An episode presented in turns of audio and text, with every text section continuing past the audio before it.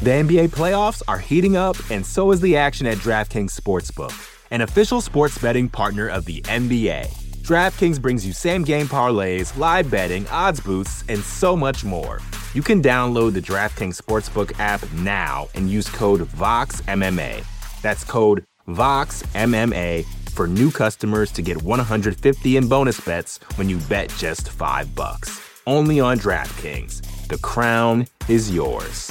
Gambling problem? Call 1 800 Gambler. Or in West Virginia, visit 1 800 Gambler.net. In New York, call 877 8 HOPE NY or text HOPE NY 467 369. In Connecticut, help is available for problem gambling. Call 888 789 7777 or visit ccpg.org. Please play responsibly. On behalf of Boot Hill Casino and Resort in Kansas, 21 and over. Age varies by jurisdiction. Void in Ontario. Bonus bets expire 168 hours after issuance. See dkng.co slash bball for eligibility eligibility and deposit restrictions, terms, and responsible gaming resources.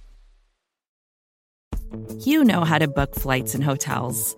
All you're missing is a tool to help you plan that unbelievable travel experience. That's why you need Viator. Book guided tours, excursions, and more in one place. There are over 300,000 travel experiences to choose from, so you can find something for everyone. And Viator offers free cancellation and 24 7 customer support for worry free travel. Download the Viator app now and use code Viator10 for 10% off your first booking in the app. Find travel experiences for you. Do more with Viator.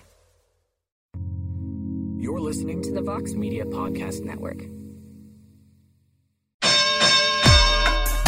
This is What the Heck with Mike Heck on MMAfighting.com. Now, here is your host, Mike Heck. What the heck? Well, hello there, everybody. Welcome to a brand new edition of What the Heck here on MMAfighting.com. I am Mike Heck. Hope you're having a great start to the week. It's going to be another very busy week in the combat sports world, even busier than last week. Like, remember last week? It seems like a blur now, but it was bananas. We had one on TNT, one on Wednesday. That whole craziness with the ending of the Eddie Alvarez fight, Adriano Moraes knocking out Demetrious Johnson. Bellator was back at it on Friday. Ryan Bader defeated Lyoto Machida in the main event. Big win for Cat Zingano. Big win for Adam Borics and much more. The UFC was on ABC on Saturday. Marvin Vettori defeated Kevin Holland in the main event. Will that be enough to get him a title shot? That rematch with Israel Adesanya? Time will tell, but good win nonetheless. It's all about getting the W. Great wins for Arnold Allen. Submission victories for Julian Marquez and Mackenzie Dern. Daniel Rodriguez got back on track beating Mike Perry, and the list goes on and on. It was a fun event. Now, this week, we got one on TNT 2 on Wednesday Christian Lee versus Timothy Nastasiukin, the main event for the lightweight title. Bellator back at it again on Friday with Bellator 257. Vadim Nemkov versus Phil Davis for the light heavyweight title, the main event, part of the Bellator 205 pound Grand Prix. Corey Anderson has his first round matchup on that card as well against the wild card of all wild cards in this whole thing. Dovletsan Yagshimarodov. Yagshimarodov. I, th- I think they got it right. I just tried to pronounce it twice. I'm looking at the Tapology page right now because I'm trying to figure out how to pronounce it, but I'm going with that. I feel I, I feel good about that pronunciation, but who knows what's going to happen with that gentleman against Corey Anderson? He could be the best 205 pounder in the world for all we know. But we're going to find out where he stands with Corey Anderson on Friday. And then on Saturday is just going to be wild. We got UFC Vegas 24, Robert Whitaker versus Kelvin Gastelum. Big one at 185 pounds. That's the main event. And then, how can we forget the big boxing match? It is finally here. Ben Askren going over to the squared circle to face Jake Paul. And we will be there for that event with the coverage live in Atlanta, Georgia. The great Jed Meshew our boots on the ground. So keep it locked here on MMAfighting.com. My son also turns eight years old on Saturday. So he's going to look back. We're going to look back in history on his eighth birthday. And that's the day Ben Askren and Jake Paul had a boxing match. How about that? Of course, we saw what was going on earlier this week. Alex K. Lee and I reacted to the whole ongoing drama between Dustin Poirier and Conor McGregor. Donation Gate 2021. Will the fight happen July 10th? Will it not happen July 10th? Who knows with Conor? I believe it's still going to happen, but go check that out for our thoughts on that. We will reiterate that sentiment that we both believe the fight will happen. And you can find that wherever you're listening or watching this. But look, we got a lot to discuss this week. We could spend the next 45 minutes talking about news and notes, but let's get right into it and say hello to our first guest. But we're going to wrap things up with the aforementioned Julian Marquez. Huge win over Sam Alvey on Saturday, submitted him in the second round, put him to sleep with the rear naked choke, and he called out some big name players from the Kansas City Chiefs for some pickleball or for some badminton, called up Patrick Mahomes, Travis Kelce. We heard from Tyreek Hill as well. They're all in. We're going to check in with the Cuban Missile Crisis at the end of the show. Randy Costa, one of the exciting up and coming UFC bantamweights, he wants a fight with Adrian Yanez, and this is the kind of rivalry that we can all get behind. You'll see what I mean when we get into the conversation. We dive into a bunch of things, talk about Askren and Paul for a little bit, what happened with this fight with Trevin Jones and why he was forced to withdraw from that fight in March. Always enjoy chopping it up with the Zohan, the fellow New Englander, Randy Costa. Look for that a little bit later on. Stephen Thompson returns to the show to preview his fight with Gilbert Burns July 10th at UFC 64. And you know what? What's interesting is we had this conversation as the Twitter stuff with Poirier McGregor was really starting to bubble over because Wonderboy had no idea what was happening. I had to tell him what the deal was, what these two guys were, were getting after it for, and uh, you get his reaction to that. But we also get his reaction on finally getting to fight in the blue corner against a higher ranked fighter wanting to slap Jake Paul. Yes, the NMF champion said those words. More on that a little bit later. Always great talking to Stephen Wonderboy Thompson. But even though we dropped this one on Monday a little earlier than the show, I felt from a personal level it was important to lead off the program with this conversation this week because I spoke with Jimmy Flick on Monday morning. He made the shocking decision to retire from mixed martial arts from the UFC at the age of 30, earned his contract on the Contender Series after and before he got to the contender series, became the LFA flyweight champion, got in the contender series, had a submission win there, looked phenomenal in that fight. Then he makes his UFC debut in December against Cody Durden. The fight got delayed a couple of weeks because Durden caught pink eye. So he had to cut weight a second time a couple weeks later. And then one of the submissions of the year on the last UFC card of, two, of 2020, a wild year with the pandemic and everything. Caught Cody Durden in a, in a flying triangle. He was getting set to fight Francisco Figueiredo on May 8th, and then he announced decision to retire. So I feel it was important, especially for the podcast listeners who may not have seen or heard this conversation yet, to listen to it now. And I will warn you, it is a little longer than most of my interviews that, that you've seen on this channel, but I have to say, completely worth your time. So I have a lot of respect for Jimmy Flick. I had a lot of respect for him anyways, but the respect I have for this man is is through the roof now, and you'll see why right now on what the heck. All right, this has been a crazy week in the world of mixed martial arts. A lot has happened, but quite possibly Nothing was more surprising than finding out that this man, Jimmy Flick, one of the most exciting up and comers in the UFC and at 125 pounds in general, announced his retirement over the weekend. So I'm happy to bring Jimmy on to talk all about this decision. Jimmy, how are you, man? I'm doing pretty good, man. I'm uh, happy with my decision, and uh, I'm happy to move forward with my life and uh, the new journey that I'm trying to create for my family and myself. That's great. I, I got to tell you, I have so many questions for you, sir. But first off, Saturday night in Oklahoma, you get in the cage at Saturday's FCF event, the same organization where you captured their title a little over a year ago, and you made this surprising announcement. So, can I just ask what it feels like less than 48 hours later? Like, do you feel a big weight lifted off your shoulders? Like, what is that like right now? Yes, a lot, man. And if anybody would have known what I went through over the last week on making this decision, it's life changing. it's hard.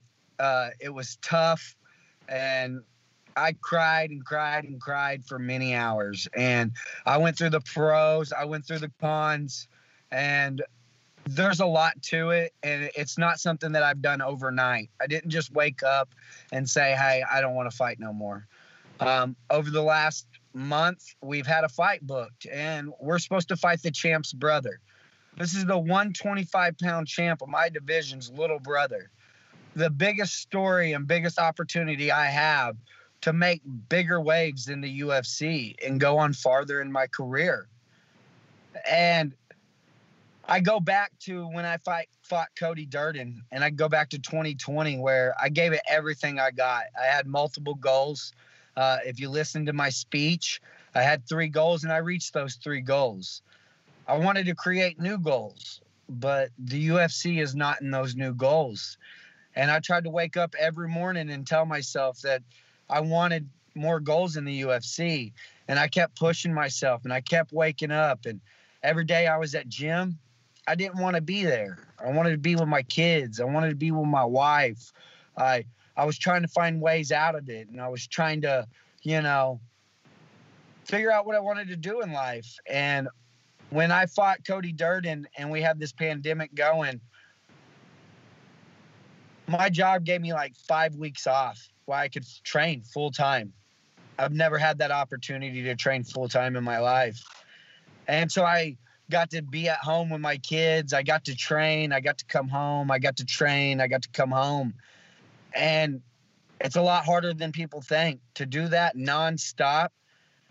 But knowing that after I'm done fighting, I still have to go back to work. I, in my speech, I said the UFC was not looking out for me. I need to justify what I mean by that. The UFC never did me wrong. I love everything the UFC did for me. I love the goals that I got to get to the UFC, the person that made me. But what I mean by that is there's no benefits of me beating my body up no more being in the UFC. We have no 401k. We have no benefits. We have no fallback. Fighters are stu- too stupid to unionize. And it'll never happen because there's other fighters that will fight for that money. I love the money I got, but this is just to go show everybody that money does not buy happiness. And I never fought for fame and I never fought for money. That's not why I fought. And I told people I want to write a book, and I've been writing this book, and I've never had an ending to my book. And now I have an ending, but I also have to tell people what got me into mixed martial arts, what strived me to do this. Well, my dad and my brother had a lot to do with it. We got into this sport together. My dad gave me my work ethic. My dad put me in sports. My dad gave up a lot but also I lived a very, very, very tough life. I went through life without water. I went through life without electric. I seen my dad beat my mom. I've seen my mom go through hell. I've seen my brothers and sisters drag their life to the gutter from drugs. And that's what motivated me not to be one of them people being the youngest. And now that I've been losing time for my family and I find out what comes from fighting and what more is going to come into fighting and what more I have to do to be the best and probably still work a full time job. And people don't understand that. And when I do that, it's taken away from my family, it's taken away from my girls. I put my girls in the gym with me.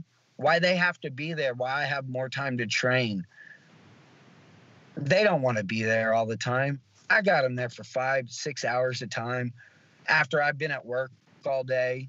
They haven't even seen me. And then I'm going to take them to the gym and have them play in the gym while I train more.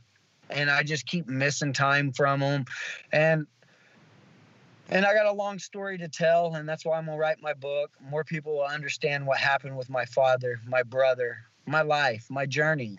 And I want to be a family man and I'm okay with going to work, settling down with a $40,000 job a year, and seeing where life takes me and my family and build a road, a road for my girls and see what they want to do in life.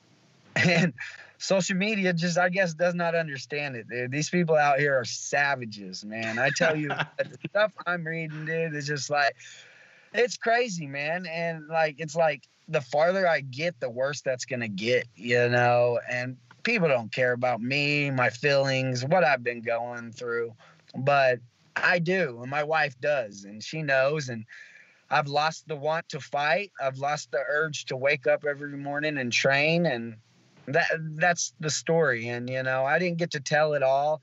And there's even more to the story. And that's why I'm writing a book. And I'm hoping everything that I accomplished in MMA and in the UFC will help my further my book and people want to know my story and I want to go talk to kids and tell them my story and mentor kids and yesterday that was the first step. Yesterday I went to a football camp and I told these kids about my story. I told them about my goals and having new goals and it's okay to accomplish your goals and move on to new goals and that's what I'm doing in life. And now I want to get my story out there and let people know and just you know, money does not buy happiness. There's a lot to unpack with what you just said. And I know when we last spoke, you talked about your loss to Ray Rodriguez in 2019, and you were thinking about retirement even then because you know you had your job, 401k, you and your wife were, were are smart with your money, and you said you were doing pretty well without fighting. So I know this last week it's really started to take shape this decision, but how long has this been on your mind? Like, is this something that you've been sort of weighing with since then? Like even when you got back and made that run to the UFC? I've always thought about it. I, have always thought about how long my journey was gonna go. And like I said, my goal was to make that UFC walk. That was one of my main goals. And I did it. And I did it in good fashion. But like I said, you go back to the dirt and fight. And a lot of people don't understand with fighting too. if you don't fight, you don't get paid, you know? Like, so we can do this stuff for months in and then get there, and everything that we did to get there gets put on hold. So, 15 minutes after they tell me me and Cody Durden ain't not fighting because of pink eye, my first thoughts like, am I getting paid? I made weight, you know, I should at least get my show money you know? And they tell me yeah you're getting your show money you know? But you still got to pay your manager you still lost all this stuff, you know? And then they're like, oh, well, you can fight him in two weeks. Well, what about your health, Jimmy? How much weight did you put back on after that fight? You know, can you do it? Is it mentally going to drain you? Like, what's it going to do to your family? Nobody asks those questions. Nobody ever does. I literally had about an hour to decide what I wanted to do. I felt like I that's all I had, you know. And so I had to make calls to my wife. I had to make calls to my manager, my coach. And immediately I decided I wanted that fight. I wanted that win. I wanted to make that walk. So what did I do? I told my coach, I said, You wrap my hands up right now and we're going next door and we're working out. That's what I was supposed to do tonight. I was supposed to fight. So we're gonna go over here and we're, we're gonna work out. And we go over there and we work out. I don't eat pizza. I don't drink beer. I don't go out that night. I go over there. I go to sleep. I wake up at three o'clock in the morning. I can't sleep. I get up. I go run four miles. I tell myself mentally, he's not stronger than me. He's not going to want this more than me. So we're going to fight at 125 again. I'm going to make this cut. I'm going to be mentally tougher than him, and I'm going to win my UFC debut. And that's what I did that Sunday when I got home, we weighed in on Friday. That Sunday when I got home, I had one good meal with my family. I was 148 pounds. That's 22 pounds in over 48 hours I put on after weigh ins. And I had 12 days to turn around and cut it again. Monday morning, I was back at the gym, 5 a.m., training, back to work you know, then my job told me, you know, focus on the fight. We'll let you off two more weeks. My job let me have that opportunity.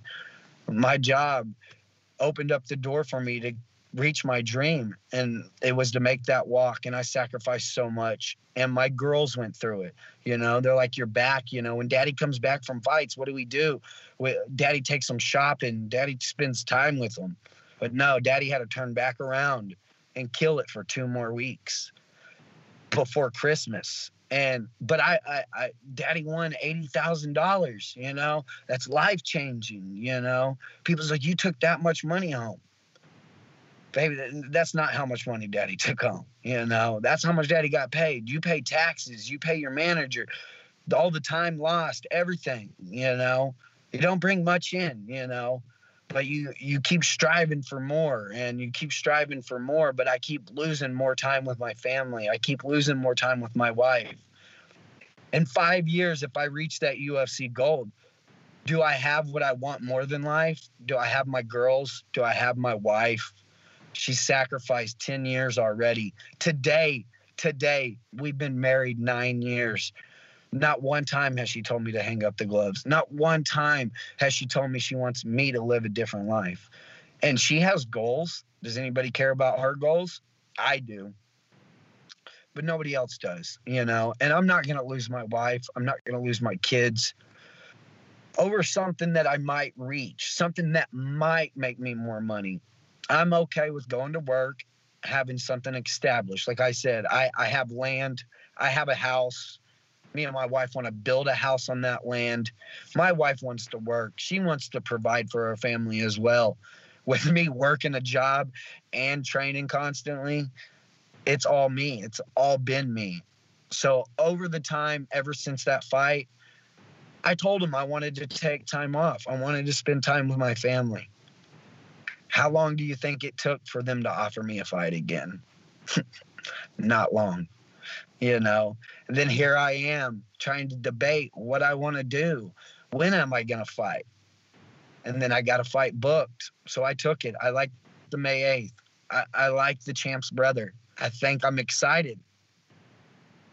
I wasn't excited. I tried to push myself. I tried to justify why I was doing what I was doing over Easter weekend, I had a conversation with my father. I haven't talked to my father very much. And that conversation made a big difference on me in life. I thought my dad was going to change his life to come be in my corner in the UFC, to be there. Like I told people on the Tuesday night contender, that's just a little bit of my story. And I thought that would change my da- dad's life. Thought it would change my brother's life. Thought him let them know, you know, I still want y'all there. I want y'all in my life. I I believe in y'all. I love y'all.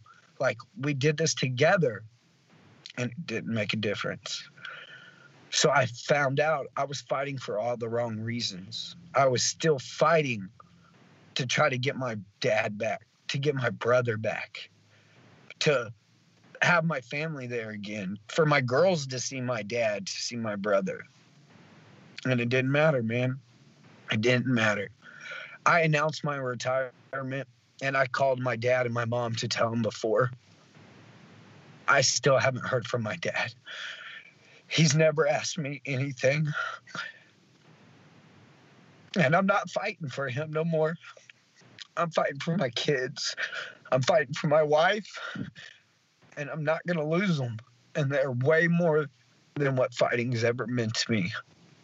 And that's why I'm going to tell my story, and people need to know what goes on in fighters' lives. And the outcome of what my future is, is what I care about with my family, my loved ones, and everybody. And I just hope everybody supports me. And like I said, social media is crazy. And people say, like, my weekend with the stuff I got, the messages I've been getting, most of them are supportive. But the stuff people say, that's why I got to get my story out. You know, people don't know what us fighters go through. I've been doing this since I was 18. I've been cutting weight since. Sorry. It's okay. Okay. I've been cutting weight since the second grade. And uh, yeah, I, I just, you know, I woke up. God darn it. It's all right, man. and it, it, it's just it's been life changing. You uh, know, winning the way I won and everything, and now it's just I figured out. You know, I was fighting for all the wrong reasons, and now I'm excited to tell my story, and hopefully, I'll help somebody in the future with telling my story. So, if you didn't have that conversation with your dad, do you think we'd be talking about this right now?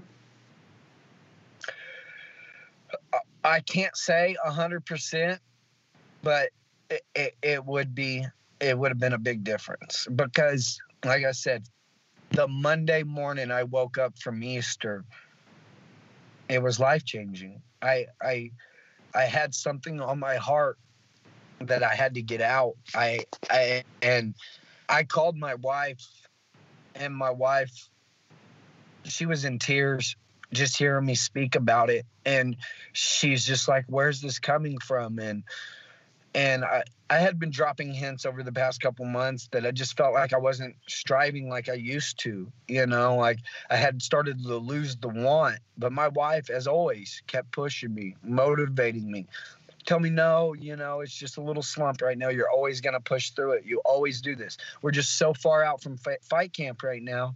You know, you're pushing yourself so hard. You're so excited. You you want you you want to beat the champ's brother, you know, and then after having that conversation with my dad and seeing my dad and nothing's made a difference I I found out, yeah, I, I was fighting for all the wrong reasons.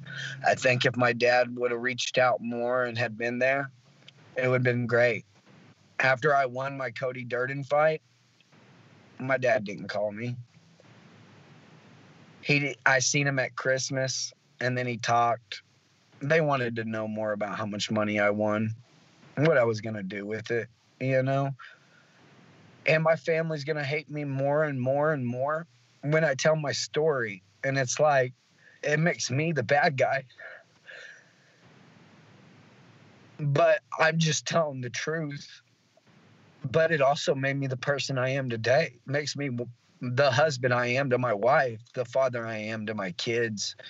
And that makes me happier than anything. And I got to get my story out. It's a sad story, but it justifies my life. It justifies my decisions. And I know more people probably go through more than what I go through and have and conquer more things. But some people, they need to hear, hear stories like this to help them conquer their goals. And I've conquered my goals and I'm going to conquer more goals. It's just not with MMA no more. What would you say is like the more freeing feeling right now? Is it the fact that you've you've crossed over, you've made that decision to retire, or is it and as painful as this might be, and I and I can see it in your eyes and and, and hear it in your voice as you talk about it, knowing where you stand with your dad, being able to kind of let that go. Like what's the more, I guess, freeing feeling right now?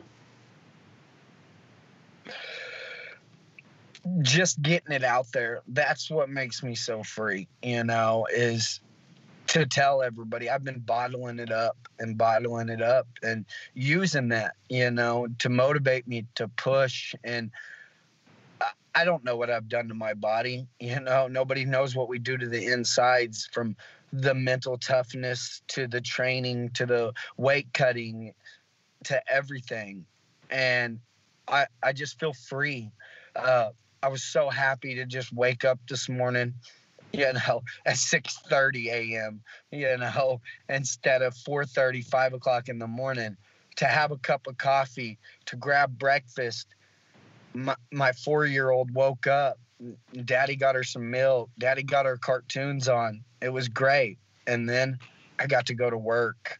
You know, hear from my wife telling me happy anniversary and just being able to post and post about my life and my family instead of having to post about sponsors and mm, you know and training and being at the gym and running five miles and just all of it and it's going to take a lot to really take everything in and for everybody to understand everything as well but my family knows what's best for me. I know what's best for me.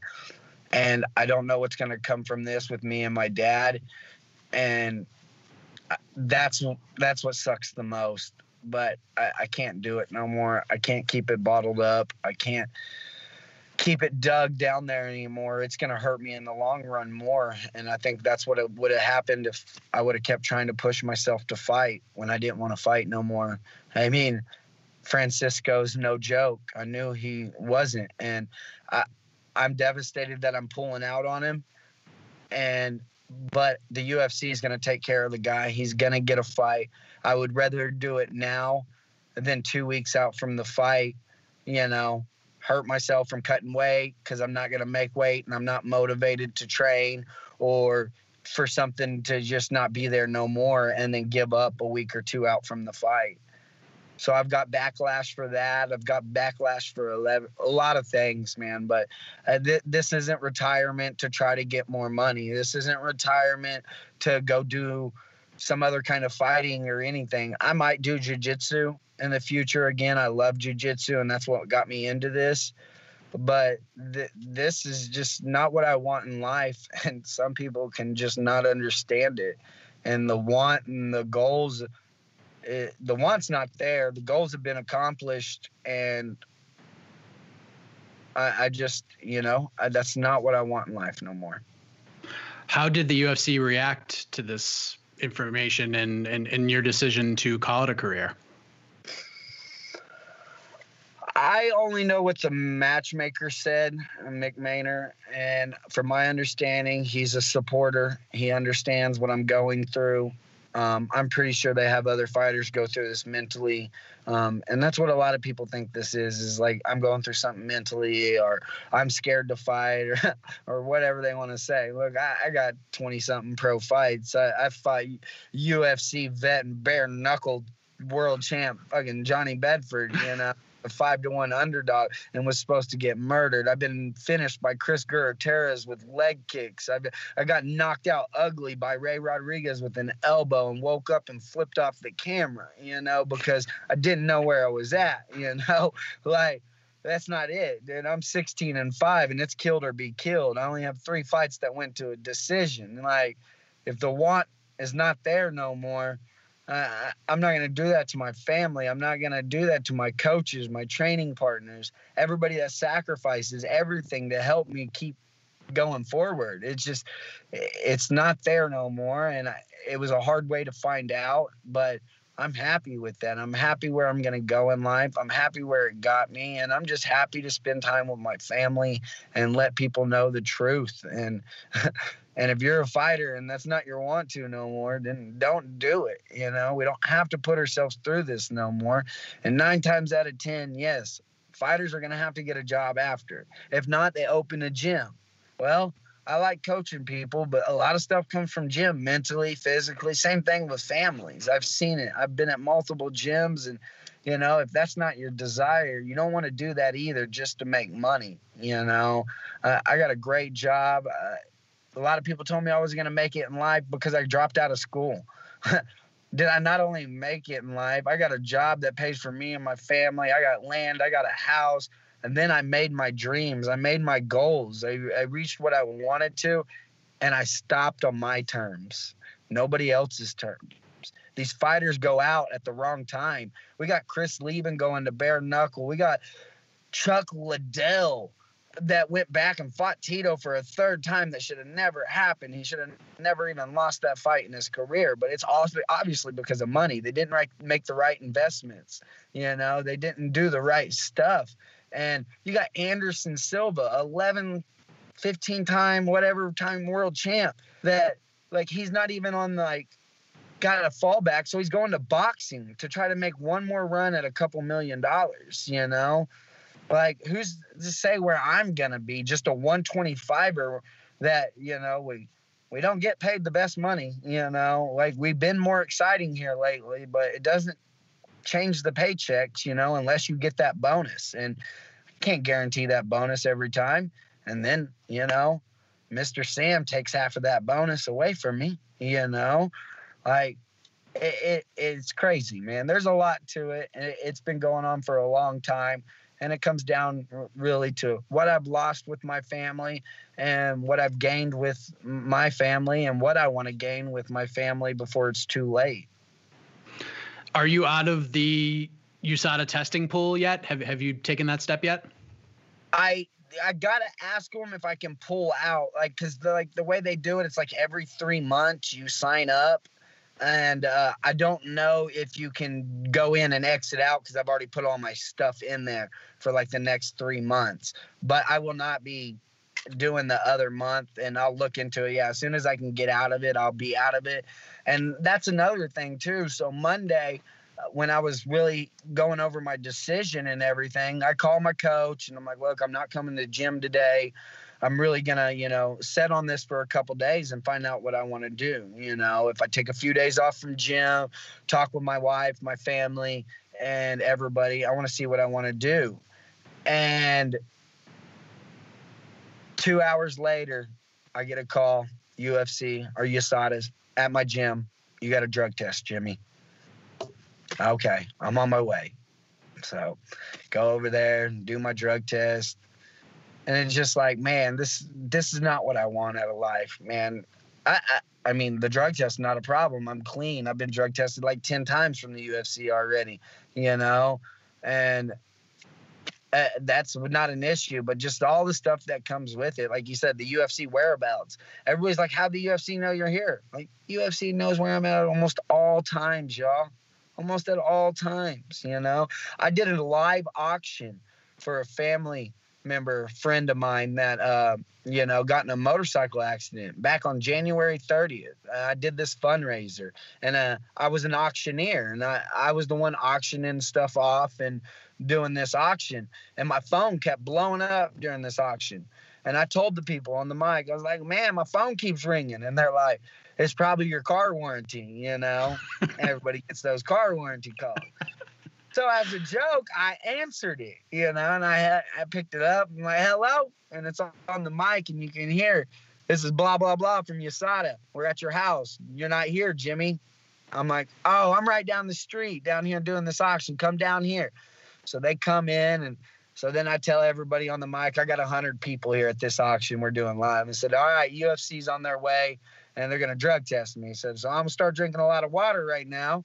I said, I have to fill out this paperwork. Uh, I'll get my drug test and we'll go back and back and forth between this auction and everybody was cool with it. You know, it was a cool experience. Everybody got to see it. But literally during uh, a fundraiser that I'm doing for somebody that was going through something, I got USADA showing up and drug testing me, man. And it's said, you can't make this stuff up, man. And it's like, I mean, if you really want that for your life, great. You know, a lot of people are going to take it, they're going to run with it, they're going to enjoy it. And I just found out it it's not for me, it's not for my family. And there's more to the story. And like I said, I've gave y'all some of it and in the book it's going to have way more people will understand it and i'm also going to do an audio book so when i do my audio and i read my book y'all are going to hear the passion the pain of everything and it goes all the way back from when I was six years old, and I noticed that I wasn't going to live a normal life.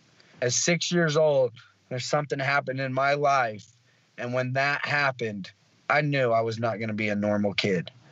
And ever since then, I told myself though I was going to accomplish something in life. I didn't know what it was, didn't know what it would be. I just knew I was athletic. I loved sports, and I wasn't going to be a nobody and I've accomplished that. And then now I want to tell my story. One thing that has sort of stemmed from all of this, and you mentioned it earlier, and I've seen a lot of the reactions to your retirement, was the unionization talk. Like, you know, what would have happened if if we unionized and, and did all these things? So I'm curious to know, like, it doesn't seem like it's happening anytime soon. A few years back, there were conversations, there were different groups that were trying to make it happen if we were anywhere close to a union, like or or some sort of association where the fighters could come together, like if we were even sniffing a finish line in that in any way, would that have changed your approach to whether or not you were going to retire or not? A hundred percent, man. If we have a fallback, and that's what people don't understand, we don't have a fallback. So therefore, I got to chase my dreams, but also keep my job to have a fallback for my family Um, but that is not why I made my decision on what I did. And that's why I wanted to make it clear that the UFC never did me wrong. And that's what people were saying too.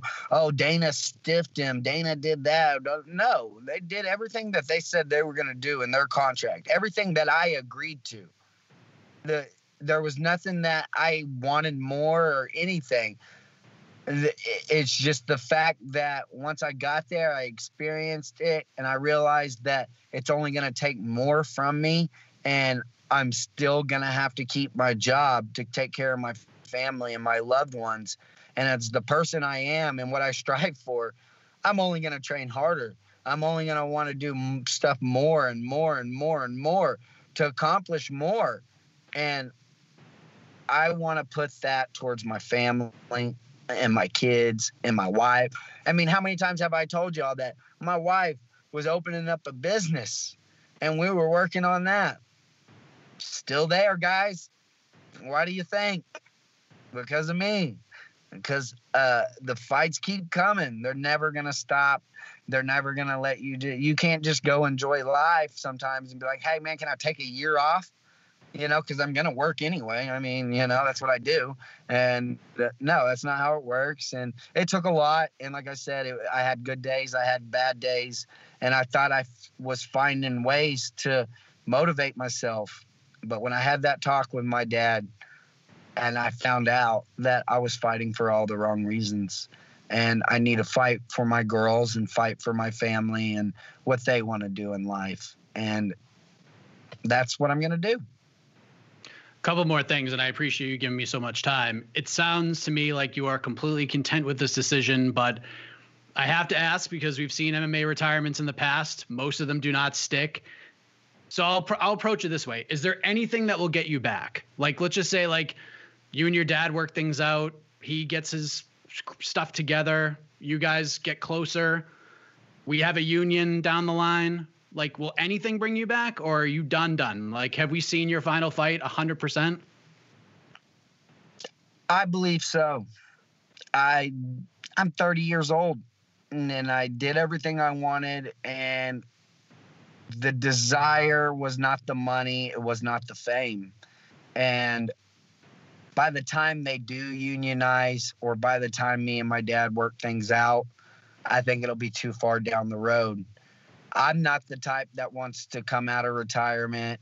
I already got the somebody from bare knuckle like is that your interest? Or you you want to do bare knuckle? I mean, no i don't want to do bare knuckle. Like are you freaking stupid? Like like no like that's not why i got out of it. And like I, if i want to fight i would fight in the ufc you know? That's the biggest stage in the world. It's the stage everybody wants to get to and be. And like when you get there getting there is not always the problem it's staying there. Well for me getting there was the problem. It took me 12 years you know uh, well 10 years as a professional uh, but i started the journey 12 years ago in 2008 training 2009 when i started fighting so as an amateur. So i spent a lot of time and everything into this sport and gave it everything i got. Now that i got there i figured out what it was and what it's gonna be and what else it's gonna take.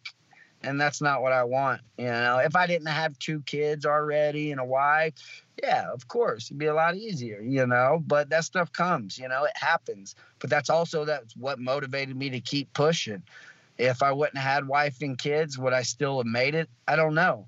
I mean, I was partying like crazy when I first started fighting too, you know, and you're 3 and 0 and you think you're on top of the world as a professional MMA fighter, you know, there's there's a lot that comes with it, you know. And then I've tried opening up a gym uh, early in my career, figured out I didn't want to do that, you know, got back to fighting. I've been working. Now I have a job that supports me that I love. I, I I'm happy to come in and work 8 to 4:30. without training so hard. You know, people you know, like I've been doing it for so long. You don't have to cut weight. Oh, I can go to QuikTrip at break and go grab me something to eat. oh snap you know like there's just so many things to it man and but family was the most important and what i went through with my family growing up and where i'm at now with my family and i really only talk to one of my sisters two of my brothers we don't talk at all one of my brothers is just without throwing him under the bus. And it's just like um, I lived a different life than pa- than most families and most people, and you know, and I know what I want in life, and I want my kids, I want my wife, and I want them to be happy with me, and I'm happy now, and I'm happy to get my story out, and happy to let people know, and uh, see see where life takes me. Sounds like the book is going to be uh, be quite the read, quite the listen once that uh, comes out. Hopefully, that comes out sooner rather than later. People purchase it and, and, and get it ready to go, but um, last thing for me, what do you want to say to your supporters, your wife, your daughters, the fans that have been on your side, your coaches, teammates, fellow fighters, to those who have been along this ride with you from the very beginning? And I know that it's kind of like a, a roller coaster ride. Some stay on, some decide to jump off. What do you want to say to everybody who's who's been there since day one for you? and I just, I really, I can't say how much I thank and I love everybody.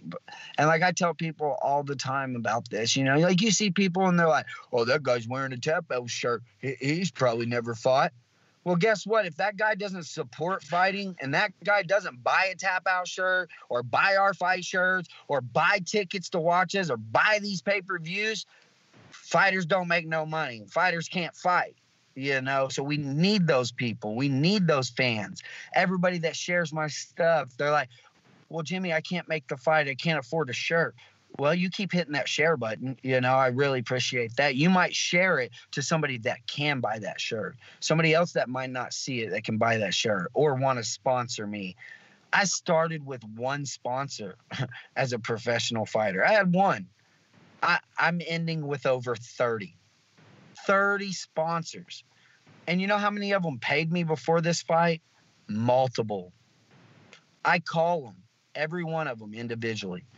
And I had to tell them, I feel obligated that I still owe y'all.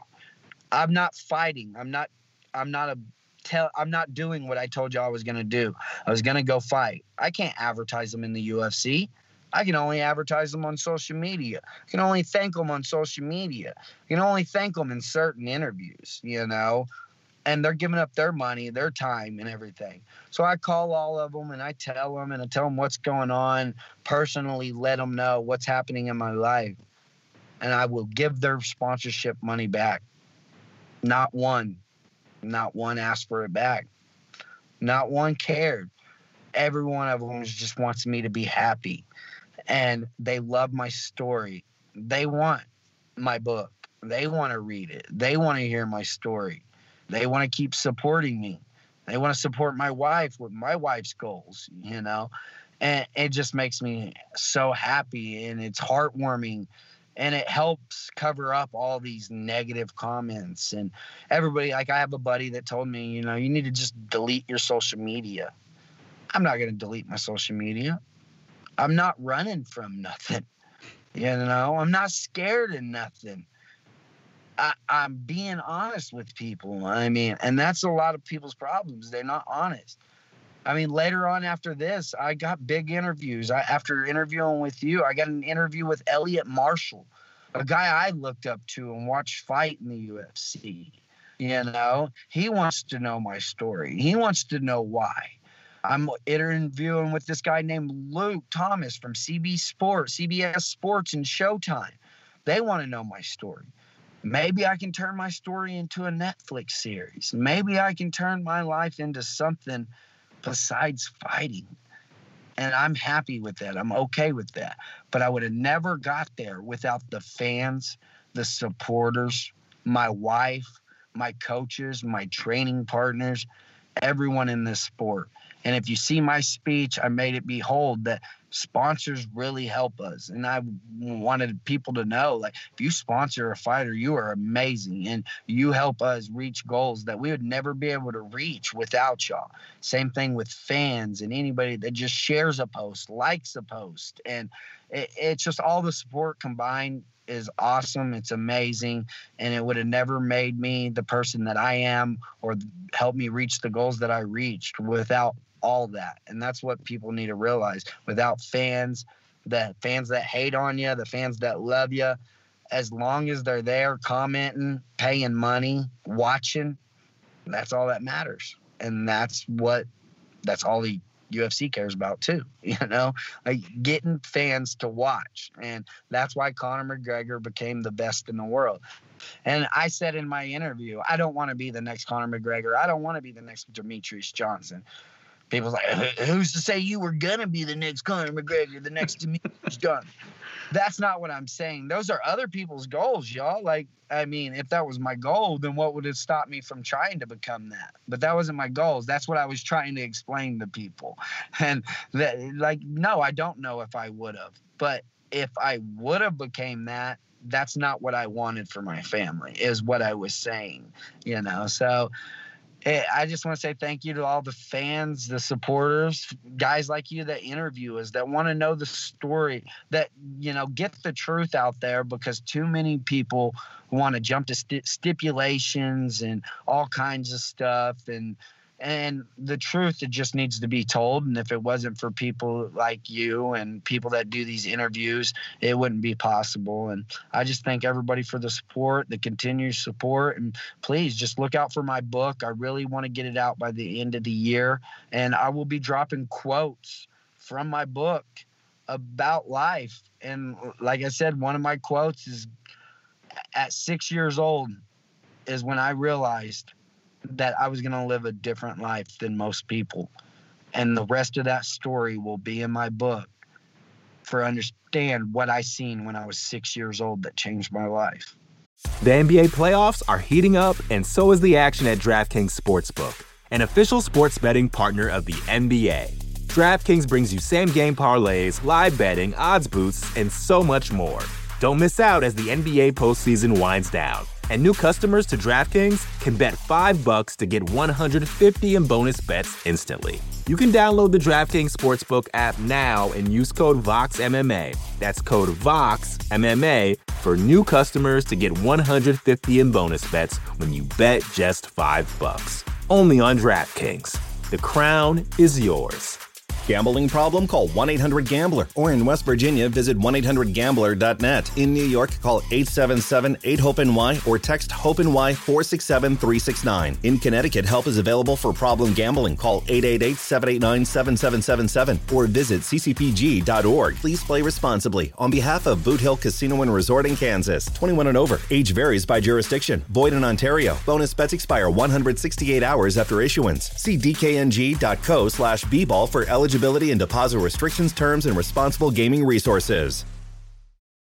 With threats to our nation waiting around every corner, adaptability is more important than ever. When conditions change without notice, quick strategic thinking is crucial. And with obstacles consistently impending, determination is essential in overcoming them. It's this willingness, decisiveness, and resilience that sets Marines apart. With our fighting spirit, we don't just fight battles, we win them. Marines are the constant our nation counts on to fight the unknown. And through adaptable problem solving, we do just that.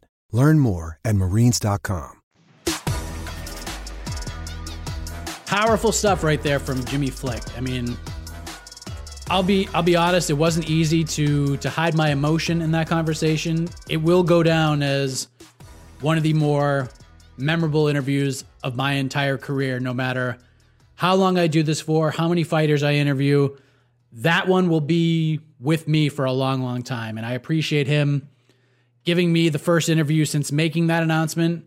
And we wish him nothing but the best, no doubt about that. As we move ahead to a man looking to get back to a welterweight title shot in the UFC, that next step to be taken will go down July 10th at UFC 264. He takes on Gilbert Durinho Burns, and the NMF has some words for Jake Paul as well. Let us welcome back Stephen Thompson. All right, we move ahead to our next guest who got some good news recently. Not only is he back in action, but he'll also be back in the blue corner for a change. Takes on Gilbert Burns and a big one at UFC 264 on July 10th. Happy to welcome back the NMF champ, Stephen Wonderboy Thompson. How are you, sir? Feeling good, my brother, and excited. As you can tell, man, I, I'm I'm excited to step back out there in the octagon and uh, you know, put on a show for you guys once again against a top opponent this time. Let's go. There you go. Thank you for being here as always. First off, with so much craziness going on in this division since we last spoke in January, I know you wanted the fight with Kamaru Usman. Of course, he'll be fighting Jorge Masvidal for the second time in less than two weeks. But I assume you're quite happy with the way things turned out for you, Stephen. Getting to take on the number two guy in the division, the last guy to fight for the belt. This is this is a good consolation prize, is it not?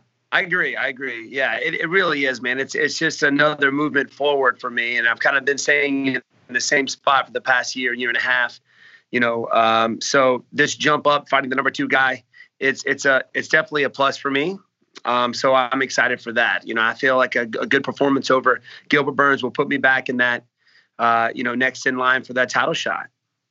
Yeah, it's interesting you say that because you're in this interesting position because for like the last year or so, you were hoping things in other fights would play out in a certain way, right? Like like before the first fight between Usman and Masvidal, you were clearly on Team Masvidal because he said your name as a potential first opponent had he won the title, and it sort of came down to like moving parts having to fit into the puzzle perfectly.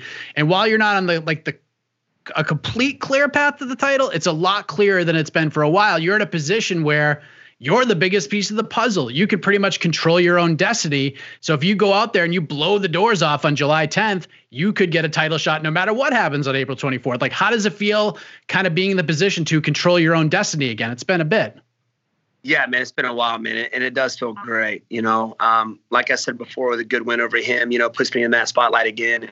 Um, on one of the biggest cards of the year, the Conor McGregor card versus Dustin Poirier. Not really sure where I'm going to be at on the card. Uh, maybe co-main event. We'll we'll see who else will be on it. But it's just a, a, prime time for me to really put on a good show, and against an amazing fighter such as Gilbert Burns and uh, another NMF man, another nice guy. But I think he's just a very well-rounded fighter, and I think that's a good. It's a good. It's good for me to face uh, off against somebody uh, such as him, just because you know it it prepares me for what's next. I don't know if you've been on so so just a, a little peek behind the curtain, ladies and gentlemen. It is Monday at noontime Eastern. So have you have you been on Twitter at all today, Stephen? Have you seen what's going on with Conor and Dustin and all this craziness? No, I have not seen anything yet. I mean, uh, I haven't been on today, and I'm, I'm really not a social media, you know, fanatic. But uh, what's up? What's what's going on? So apparently, so basically, it started late last night where Dustin Poirier kind of took a shot at Conor McGregor for not coming through with his donation to the Good Fight Foundation, and it's turned into tweets from his manager. And Conor has responded, and what he said was, uh, "You're ripped." Called him a hillbilly, and then he said, uh, the fight is off, by the way. I'm going to fight someone else in the 10th. Good luck on your old contract, kid. So it looks like Conor, I don't know what's happening. This is classic what? Conor, but now he's saying the fight's off. Okay, for one, he did say he would donate his purse to Dustin Poirier, right? Uh, donation, donate it to his uh, his um, uh, you know to his cause, Dustin's cause. I think he's got his own. Um, I don't know what it is. Yeah, I mean, uh, what what what so basically, basically, what he's saying is that like Conor agreed to do it. Yeah. Now he's like he apparently like the, the Conor's team has like ghosted him in getting it, and Conor saying like, dude, we like I said I would do it. We're doing our due diligence. This isn't a debt. This is a donation. We're gonna do it. Yeah. Like we we said we were. We're gonna do it. And now you're saying not. So now that he's like calling Conor's character into question, Conor oh. is is not oh. thrilled about it. Wow. I didn't see. Did this all this happen today or was it yesterday? This is within the last hour that this wow. Conor stuff's happening. So Conor's saying he's going to be facing off against somebody somebody else next, huh? I wonder who that would be. I know. What is happening right now? Like Nate's fighting Leon. Do they, do they? You think so? I think he's blowing smoke. I think Conor's blowing smoke. I think he's going to be fighting on the 10th. He's just maybe trying to worry Dustin Poirier a little bit, I believe. Yeah, we know with Conor, by the time this interview drops, like the whole thing may have changed. But just uh, yeah, There we go. This is what's happening at 12:05 p.m. Eastern wow. Standard Time on Monday afternoon. But that's what's going on now. We'll see what happens there. I'm sure we're going to react to it later. But let's kind of go back to you because you know one guy you had been calling out for a while. Your first like true public call out was Leon Edwards, and he comes back after that long layoff. Supposed to fight Khamzat Chimaev, fights Belal Muhammad, who subs in instead, and then the eye poke and fight ends in a no contest. Is like, what are you thinking? Is this all? Is, is this is all happening? Like Leon's finally back, fights Belal, then we have an eye poke and a no contest. Yeah, I mean, for me, I thought I figured they would run it back, but and he's like, "No, I'm going straight for the title." Blah blah blah. I'm like, "How do you? You don't deserve." And what Usman said about that was just right on. I mean, you you have got to, you've got to, you can't get a title shot after an eye poke. You know what I'm saying? Um, but I thought that was just ridiculous, and and everything that's going on with him is just wild. I mean, he hadn't fought in two years. Supposed to fight Chimaev, and then he backs out because of of COVID or something, and he fights another guy and he wins. Uh, it's a no contest, right? Was it a no contest by eye poke? I thought he was winning the fight, but Belal doesn't. He doesn't get started till the later rounds anyway. So it was just it's it's a mess. It's a mess. That's the guy I really wanted to fight, and now he's fighting Nate Diaz. Is what I what I'm hearing. So yeah. What did you What did you think about that? Called him out. Like why? Why even call him out? You know what is what is so intriguing about Leon Edwards that that Nate Diaz would call him out? You know. It's wild because Nate did that interview with Ariel Helwani not too long ago, and he basically said like, "I want to fight guys on a streak. I want to fight guys that that are dangerous." And if you if you act like the fight came out of nowhere, like I was completely surprised, as was everybody else around the world. But if you actually listen to that interview, it kind of yeah. makes sense as of what Nate wants. But how, like when you found out that this was happening, they're fighting in a five round co-main event on May fifteenth. Like, what did you think of that? I was a little upset because I wanted that fight. You know, I was calling I was calling out Nate too. I just want to fight everybody. Give me, give, just give me, give me uh, Ngannou. Come on, guys. I mean, let's let's cut to the chase. I'm gonna fight for the heavyweight title. Give me Ngannou. I'm kidding. I would never want to fight that man. But uh, yeah, I was calling to everybody, and for some reason, I could just never get the fight I wanted until now. You know, I was hoping somebody would take it, and Gilbert Burns just he he did it, man. I'm I'm just I'm just glad that that somebody took the fight a very very nice individual himself in Gilbert Burns, but you have to imagine that especially with the landscape of this division, this is going to be kind of a one-upsmanship competition between you and Leon. Like, although Gilbert and Nate would certainly be in the conversation for a title shot if things fall correctly, but I know you have your own fight to prepare for, a dangerous fight with Gilbert Burns, but is it almost better for you that Leon and Nate fight before you do? Like, you get to see sort of that bench benchmark be set that you have to kind of clear? Yeah, I mean, anytime some of these guys that are ranked above me and that are on that level, guys that I would like to fight, are fighting before me, that's just a bonus. It's a, it's a way for me to kind of sit back and, and see what these guys, what kind of improvement these guys have made. I know Nate Diaz has been out, but um, he's a lifelong martial artist, so you know he's always back at the gym training. But I would like to see those um, those changes, if any, these guys have made. What better shape are they in? You know, are they working on their ground game, their stand up?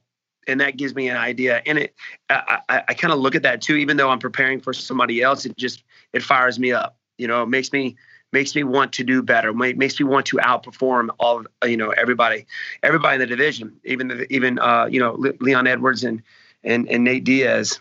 So um, it's a bonus to be able to see these guys fight before me for sure. With Conor and Dustin supposedly headlining this card on July 10th. There may not be any need to like add a title fight or anything to this card. You and Gilbert would make a tremendous co-main event. You you mentioned like you don't know where this is going to be on the card, but is there a part of you that thinks that phone's going to ring and be like, "Hey, Leon and Nate just did a five-round co-main event. Maybe you and Gilbert could do a five-round co-main event." Like, what are your thoughts on that? I don't know. That would that, I would love it to be five fives. I mean, I just got done doing a five five and on on a five and a half week training camp you know? So give me 15 weeks or 14 weeks i'm in the best shape of my freaking life. So you know um, yeah it, it, doesn't matter to me. It doesn't it really doesn't matter. Three fives five fives that really doesn't i really don't care because i'm going to put on the best performance uh, that stephen wonderboy thompson has has uh, has has put on. And i say that every time but it, it you know that's just how i feel about it. That's just how hard I, how hard i want to change you know change and, and um, evolve in this game and get better at, especially my ground game. So you may see a little bit of that going into this next fight. You never know. that would be crazy. Steve Wonderboy Thompson submits Gilbert Burns. Wonderboy gets 15 takedowns and a submission yeah, in the late right. in the late rounds. I know, man. It's funny because it was my third fight. I was fighting um God, who was I fighting? Nah-Shon Burrell. And I really used my wrestling because you know the fight before that was Matt Brown. Everybody was saying I didn't have any wrestling, so I was out wrestling him. And I remember after that fight, I think it was Joe Silva came up to me and was like, "Wonder Boy, just let you know it wasn't your wrestling that got you here." And that's all he said. I was like, "Okay, I see. I see where you're coming from. I see where you're coming from." so now I, I basically use my wrestling to keep the fight standing. So you don't see a whole lot of the wrestling, just the defense part. You know, so he's like, he, he's just saying, you know, you, you're more exciting and you're striking, so keep it there. I'm like, okay. with Gilbert's, you know, mentioning that, like with with Gilbert's strengths, obviously, you know, you like you said, you fought guys with grappling pedigrees, high level jujitsu practitioners, but Gilbert is as good as it gets in that realm. Plus, the guy's got some pop in those hands as well. So, oh, yeah. would you would you say? I mean, I know like fighting for the title is a whole different ball game, but would you say this is like the most interesting challenge of your career in terms of who you're fighting? I wouldn't say in my career. I think he's right up there with Rory MacDonald for sure. Rory MacDonald was good everywhere. I mean, black belt jiu-jitsu, very good wrestling. I think better wrestling than Gilbert Burns. And he's he's put people away with his striking. I think he's a phenomenal and technical striker. But uh, you know, Gilbert Burns is kind of right there with him, I believe. He's good everywhere. You know, um, so that's it's it's nothing new for me. Yeah, he's a little shorter, a little less reach, so I have the advantage there. But he's an explosive guy. He's very explosive. You saw what he did to Tyron Woodley, and Tyron Woodley's got a longer reach as well. So um, this is what makes this the fight game so fun for me is to try and figure out you know my opponent's weaknesses to try and you know outperform them and and beat them at their own game and figure them out not just at not just before the fight, but during the fight, you know, being able to to adapt to whatever he brings, whatever he got, he's gotten better at. So that's what makes this game so fun for me. So I, am really, really am uh, interested um, and excited about this fight. What did you think of Tyron's fight with Vicente Luque? Two two former opponents. Man, that was yeah. that was a crazy fight for as long as it lasted. It was at first, man. You know, everybody was talking about you know, Tyron Woodley not being aggressive, just waiting back, but he goes out, balls to the wall the first round. I'm like, oh, hey, here's the old Tyron Woodley we're seeing. And then, and he rocks, he rocks him. He rocks uh, Vicente Luque, but Vicente just recovered so fast. And Ty- he ended up getting tired. I think it was a right or left hook. I don't remember, but uh, Tyron could he could not recover after that. Couldn't recover. So um, we know, I know myself that Vicente Luque can take a shot he can take a shot and and wear it very well. But Tyron couldn't. He couldn't shake that. He couldn't shake it. So um, it was disappointing because I, you know I, I don't like to see a veteran like that go out that way. You know, with a submission because he was he was doing so good. But there again, Vicente Luque is an up and coming guy, and um, he's fired up and very very good. So um, hats off to, to to Vicente Luque. But I don't know what Tyron's got next. I don't know where he goes from here. I don't know if should he try one more, should he retire? I mean, four in a row. That's that's that's that's a lot. And um, the way he lost those fights, it, it, weren't good. You know, mentally you can see it in Tyron Woodley. He's just he's just not all there. You know, he doesn't have that fire, that flame anymore. Yeah, it was nice to see him sort of step up to the plate and you know and, and have that come out guns blazing and right. it just didn't work out for him. I, I, I, reportedly it was last fight on his deal, so I'm, I'm I'm curious just like you to see what happens there. But you got your own thing to worry about 14, 15 weeks from now, and you fought on a Conor card before, and things are already getting bananas, and it's only April and now looks like the heat is getting even bigger between these two guys. Are you excited to? Because if you're oh, the co-main event, press conference time, like you're probably going to be up there with those two guys. I am fired up because you know, you know, when you fight on a card with Conor McGregor, you know it's going to be fire. And now, you know that that kind of like that that you the old Conor McGregor is kind of coming back a little bit. You know, nobody liked the nice Conor McGregor. You know, everybody. I, I was even talking about giving him my BMF belt at you know before his last fight. But he and then he tweeted after his fight, "No more, Mr. Nice Guy, going back to the old Conor or something like that." I'm like, okay. You know, at, at first everybody was like, "Oh, I like this new Conor," but then after he lost, they're like, "No, we don't like him. Bring back the old Conor."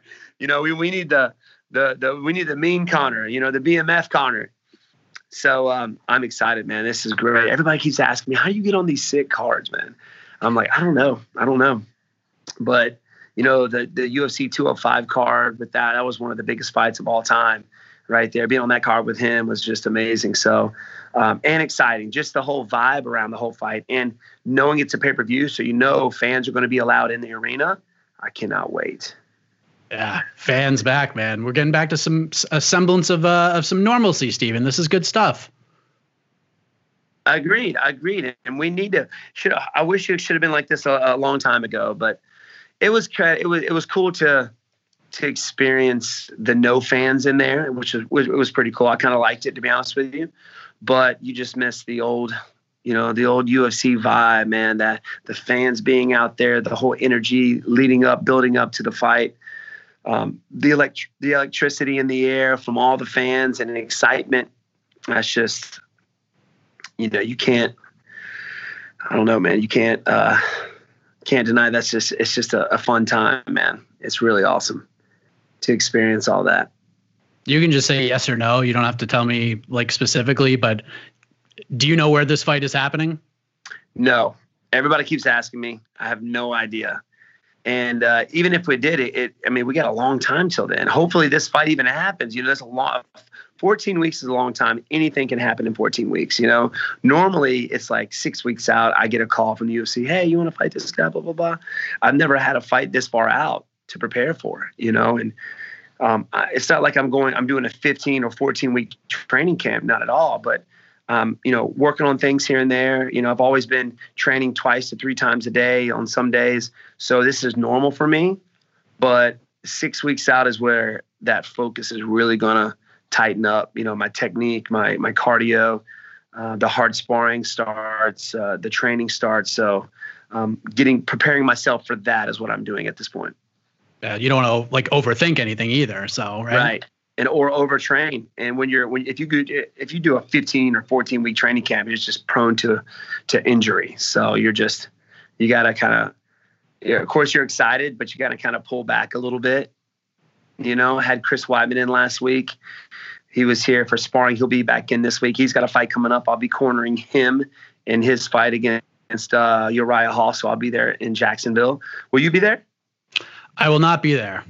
No. That's right. I was going to say what's up, but uh, I'm going to be there cornering him, so I, I, can't wait to see the the pack stands, people in the seats. There you go, cornering the uh, the fellow South Carolinian. Chris that's right. That's right. Unbelievable. New South Carolinian now, so uh, he'll be back in Wednesday to get some some extra training and some drilling in with me. So we're excited. I'm excited to have him out here. Yeah, so I'm excited for that fight. Uh, a rematch from the regional scene he handed Uriah his uh, his first professional loss, and Uriah has That's been right, thinking about him out with that Anderson Silva left hook. yeah, Uriah's been Uriah's been stewing on that one for about a decade now, just yeah. waiting for his opportunity. It's yeah, he's fight. the one that went back for sure. But Chris, man, he is in shape. He's down and weight. He's ready to go. This is the more fi- most fired up I've ever seen this guy. So he's looking forward to it. So you got a tough fight with a, a great fighter in Gilbert Burns. Where uh, we are a ways away, but uh, I don't even know how, how, do we get this thing done and closer to the title fight. Like, what's what, what's the goal? What, what, what are we thinking about here? I know it's early for like predictions per se, but you know, what are we thinking right now? You know, like I said before, you go out there and put on a great performance. You know, you go out there and knock out a guy like Gilbert Burns, or you just you just dominate him every round. That right there is going to get you a title shot for sure. So I mean, they can't deny me after I go out there and beat Gilbert Burns. They can't. I mean, everybody knows they wanted that fight I mean, before this fight was even announced, wanted me to fight for the title fights. The fans wanted to see it. Everybody wanted to see it. And with a good win, like uh, you know, beating Gilbert Burns, they got to give it to him. I'm the only guy in the division at this point in the top five that Gilbert that Usman has not faced. And he even says it himself. You know, um, I'm a very tough matchup. You know, hard to prepare for uh, kind of guy. Um, so I think it just makes sense. Go out there and just dominate. Dominate. Do you think Usman beats Masvidal again? I mean, on paper, yes. I mean, of course, there's something in me that that would be cool to have a new, just to throw things around, you know, a little bit more to make things a little more exciting. It'd be cool if if uh, Masvidal wins, but I, I got Usman. It's an interesting fight. They're, it's going down less than two weeks. I mean, Masvidal, what he he stuffed twelve of Usman's fight, uh, takedowns his last fight, and I don't think he started getting taken down until he got a little tired, got exhausted. So he's got a full camp in now, so you know he's in great shape. And a fired up Masvidal is nobody to be playing around with. let me tell you. You know so this. I'm excited. He can pull anything off. I mean, you know, look what he's done in the past. Flying knee dudes, you know, TKO freaking Nate Diaz, knocked out Darren Till. The dude's an animal. So you cannot, you can't you can't call him off. Speaking of flying knees, are you going to watch Ben Askren versus Jake Paul on Saturday? I refuse. I refuse. I refuse to watch that. Why? I mean, I don't know, man. It's just it's it's it is kind of cringe. I think it's kind of cringe. I mean, the YouTube people, the people who are just in it for the entertainment, which you know everybody's watching for the entertainment, but as an athlete, like that that shouldn't even make sense. That shouldn't even make sense, right? To me, you know what I mean? It, I think it would just hurt Ben Askren's legacy. Uh, I know some other guy was his brother tried to get the, the fight with uh, with Mayweather. I think it would just hurt their legacy. I mean, you got to as an athlete, I don't think it makes sense, but as an inter, as entertainment, as a as a fan of the game, and um, you, me being a YouTuber as well, like those guys are are making moves, man. You know, the Paul brothers are making moves, so uh, I mean, hats off to those guys, but I just want to slap them. I want to slap them. I do. Like, I, I, I hope that Ben Askren goes out there. I know it's boxing, but picks him up and slams him, gets disqualified, and looks at him and says, "That's real fighting." You know what I mean? You know what I'm saying? Just goes out there and just. I think Ben Askren could have a have a chance to win though. If he goes out there, I think Paul, uh, Jake Paul, he's going to go out there guns blazing, and we all know Ben can take a punch. He's tough.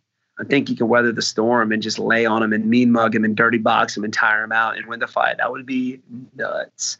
He'd be a ben hero. Askren winning a boxing match. what? Have you seen the guy hit a bag? Yeah.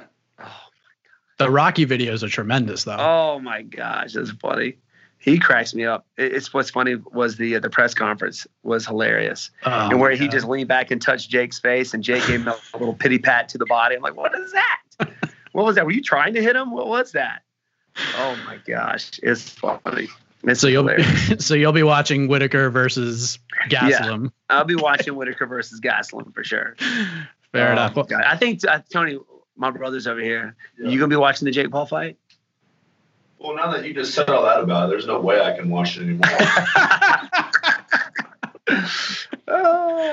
so no Thompson viewing. No, no Thompson viewing. No Thompson. We're gonna find out what happened on social media. Oh man. Speaking of YouTube, how is uh how is your YouTube life going? How's the podcast? You're everywhere these days. How's that all going? Oh, it's going great, man. We we had Houston Jones back. and I don't know if you saw that video of me kicking him that guy in the leg. So we did some other crazy video. He was in this weekend, so we collabed with him. We got a lot of videos done with him. Stay tuned, watch it. I mean, this is going to go viral as well. What we did this past weekend, it's going to go viral. We spent some time out Kentucky with Kentucky Ballistics, uh, shot some 50 cal, some elephant guns, some. It, it was fun, man. It's been going great, and, and meeting new people. That's what's so cool about the YouTube thing. This is something me and Tony, my brother, have um, you know been talking about for the longest time and was just like, yeah, you know, we'll just we'll just wing it. Let's do it. Let's just wing it, you know. And um, we didn't think it was going to be as popular as it is, and we're all, we're at three hundred thousand subscribers in what two years? Yeah, right at right at two years, which is crazy, and still growing. Um, and just be able to meet new people from all over the world is great.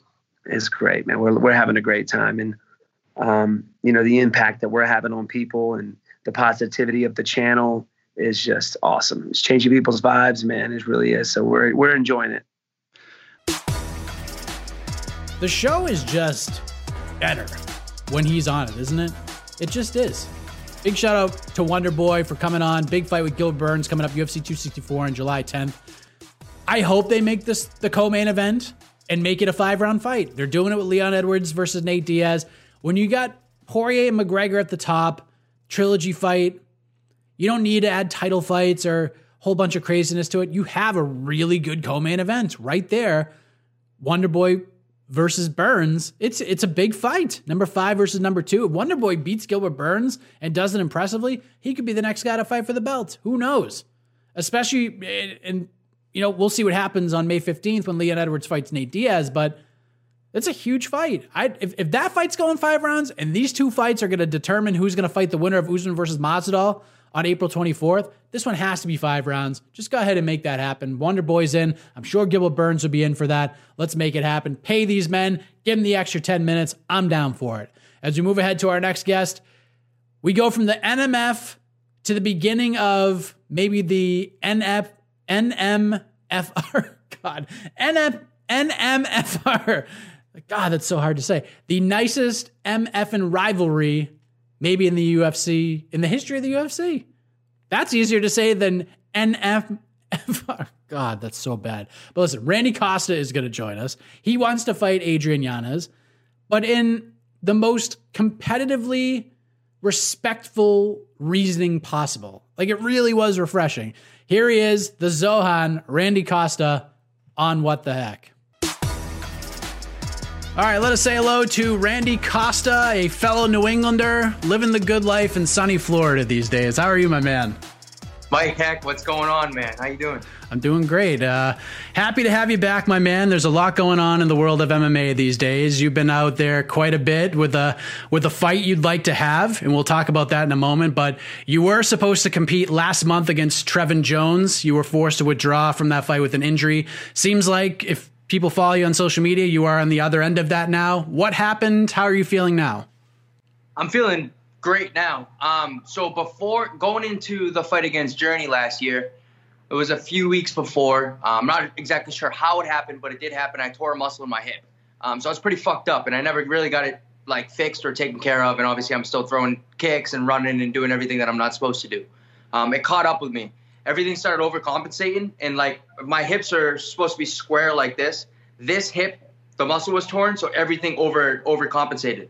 So one of my legs was longer than the other. I was like way fucked up. I thought I had a slip disc in my back. I couldn't bend, cough, shit, sneeze, nothing for like probably like three solid weeks. Um, the initial like flare up with my back happened probably about six weeks before the fight. I rested about a week and then, or rested two weeks and then it came back about three weeks before the fight.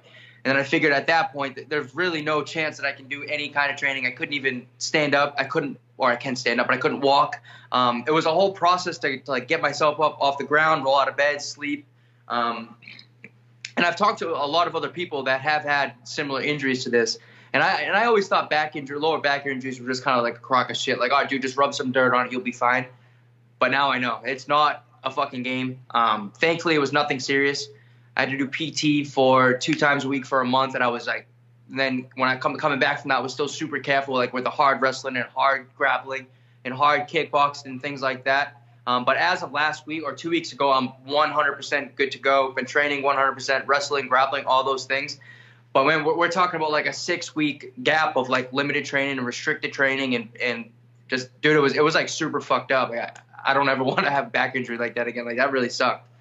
Did it kind of show you that you know when things flare up now it's it's not just i mean you mentioned like especially at the back you can't just rub dirt on it but you know just kind of getting into it a little bit more and just seeing what the actual problem is so you don't have to go through this again? Dude i, I couldn't even believe it because i mean i run a lot and you know I've, I've always been a runner so i always had like you know sore knees and ankles and joints and little things like that. But like my hip was like that was like a real fuck up uh, and I, I got it checked out after the fight, and they told me that it's torn and that I should do this, that, the other thing. And because I, I guess I'm ignorant towards what what actually the problem is, I didn't really give a fuck and I kind of just washed it away. Um, and then kind of got payback for it. Um, but honestly, dude, it might have been a blessing in disguise. I don't think I've been in in this good of shape in a long time. I, like I don't even have a fucking fight lined up. I have a fight. I had a fight canceled, you know, and, and I'm on weight. I'm talking like I can make weight in three days. I haven't been in this good of shape in a long time. So, as shitty as it happened, and I felt awful for Trevin, and I'm happy that he he one got a fight and then two got another big win. Um, I'm happy that I was able to you know take a step back and kind of realize like the things I need to do um, to get back in the cage because man, I'm too young to be having like stupid lingering like actual real injuries. So. Um, could be a blessing in disguise, man. You know me, I'm a positive guy. It is what it is. Um, we're on to the next one. We're good to go now. So you can make weight in three days. big big difference from where you were last year, right? When the pandemic was like just kicking off, and you know, you said you got up to the you ballooned to the biggest weight of your life. We're in a much different place now, right? I couldn't make weight in fucking three months, never mind for days. Like, I'm good now. We've we've turned the page. We're good to go. There you go. I saw on social media you've been training with the fine folks over at Sanford MMA these days. A lot going on over at that gym as always, but I know Adam Borics just came home with the big win over at Bellator. How have you been enjoying your your time over at Sanford MMA? Dude, I, I can't I can't even begin to start. They are they are so awesome over there. Every everybody's like is so awesome that the facility is fucking gorgeous. Everything is gorgeous. The coaches, everybody's so welcoming. Everyone's so awesome. I really you know, at, at Lauzon's back at home in Massachusetts when I was training at Lauzon's gym, it's very much like a family there. Sanford feels that way too. Everybody's super cool, hanging out with each other on the weekends, talking, checking in with each other. There's a big group chat within the gym. Within the gym, I, I can't say enough good things about that. You know, you have Henry, you have Kami, you have Greg Jones. Those guys, they know what they're doing. I mean, the proof is in the pudding. Let me look at the the names that they have there and what they have accomplished. Man, I can't I can't say better things about that gym and how I've been treated there. I'm I'll be there for for a long run for sure. That's good to hear. So let's let's talk about something that has gotten a lot of people excited over the last couple of weeks. A call out of sorts to another rising bantamweight in Adrian Yanez. You were hoping to give him his wish, fight on that Houston card May 15th in his hometown. You've got to experience what it's like fighting in front of your home fans. What uh what what inspired this this idea, this call out, this Reese's versus Dr. Pepper rivalry that we're seeing? Well, dude, I, I didn't even, it wasn't even like I went out of my way. I was like, I want that guy. It wasn't that way at all. Uh, I don't remember exactly how it happened, but someone had tweeted, like, oh, Randy Costa versus Adrian Yanez would be a good fight. And I chimed in, I'm like, yeah, I mean, that would be a good fight too. Like, whatever. Like, I'm sure it would be. Like, whatever. He's like very good. And they said something like, oh, he wants to fight May 15th. And I said, well, I don't really know how to talk shit, but I know he likes Dr. Pepper and Dr. Pepper sucks. So want to take that as talking shit. Like, like if that's what we can like fight about, I don't I don't dislike the guy, so I'm not like calling shots at him. It was simply just like a Twitter reply that had turned like this big thing, and then like it started catching steam, and like the schmo started talking about it, and other uh, journalists or, or MMA journalism platforms started talking about it, and then it was like just became this thing of. It was actually really cool because it was the first time that I had seen something like people actually get behind a fight that was provoked with nothing but positivity. Like it was really fucking cool. Like people were like, "Wow, dude, this would be such a good fight." Like, but it was there was no animosity. We weren't talking shit about each other. It was, if anything, we were giving compliments to each other, and you know, it was it was just really cool to see and change the angle of what sometimes MMA fighters can do. Like I I know I have never seen a fight come to fruition or, or at least like get back so hard of literally just positivity. There was no negativity. There was no shit talk. It was really, it was really cool. So even if it doesn't, if the fight doesn't happen, like great. I'm just happy. Like people, you know, he he got to boost his stock a little bit. I got to make my name a little bit, and it was just out of complete positivity. There's no nobody's talking shit about anybody. I mean, his fans aren't even talking shit about me, and my people aren't talking shit about him. It's like just one big fucking party. It's really cool we just want to see this fight happen because like you know like both of you guys are coming off back to back finishes and it's funny i host a matchmaking show well, like it happens all after all these events and i don't know why i didn't think of this matchup to begin with but as soon as you like sent that tweet that caught my attention i was like damn this is a lot of fun. And you like to just like like you said you're not a trash talker you just want exciting fights you want bangers as as the kids say today. It seems like this fight would check off like every single box you'd be looking for right I mean, one one thousand percent, dude, one thousand percent. It would really be two exciting martial artists going after it, going at going at it, right? Um, and the whole thing with with um, with him being from Houston or around Houston or whatever it may be, and then obviously the story about his father, and you know, I was I was gifted with the opportunity to fight in my hometown so early in my career. So if I can almost like help him get to it by, you know, I want to fight. I want to be the guy that's walking out, I want all of Houston to tell me I fucking suck and then I'm gonna die. Like that'd be fucking so cool. I would love for that to happen. You know, it's like, but I don't really like.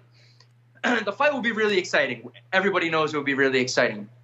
I can see why the UFC wouldn't want to put it together, but I could also see why the UFC would want it to put it would want to put it together, especially now that there are fans in the crowd. Um, yeah, dude, I, I don't I don't really know where it's gonna go with that. As a realist, it's not to happen in Houston, Texas, unless it's on like four or five days' notice. The card has like fucking 25 fights on it, so that's not to happen. Um, but I mean, may, maybe sometime, maybe shortly thereafter. I mean, I'm sure Adrian Yanez and I are to fight. I'm sure that's the inevitable. Maybe not this fight, maybe not the next fight. That fight's going to happen. Look at the, tra- the trajectory of where we're going. He has a head kick knockout and a right hand knockout in the UFC. What do I have? The same fucking thing. Both young, both exciting kids, both both fun, both know how to talk. No, not talking shit. Where we know how to to bring some energy. So I'm sure that fight is going to happen. It's the inevitable. I'm not sure if it's going to happen right now. I don't think it's going to happen in Houston, but I, am ready for it. I mean, fuck, it's going to be so fun.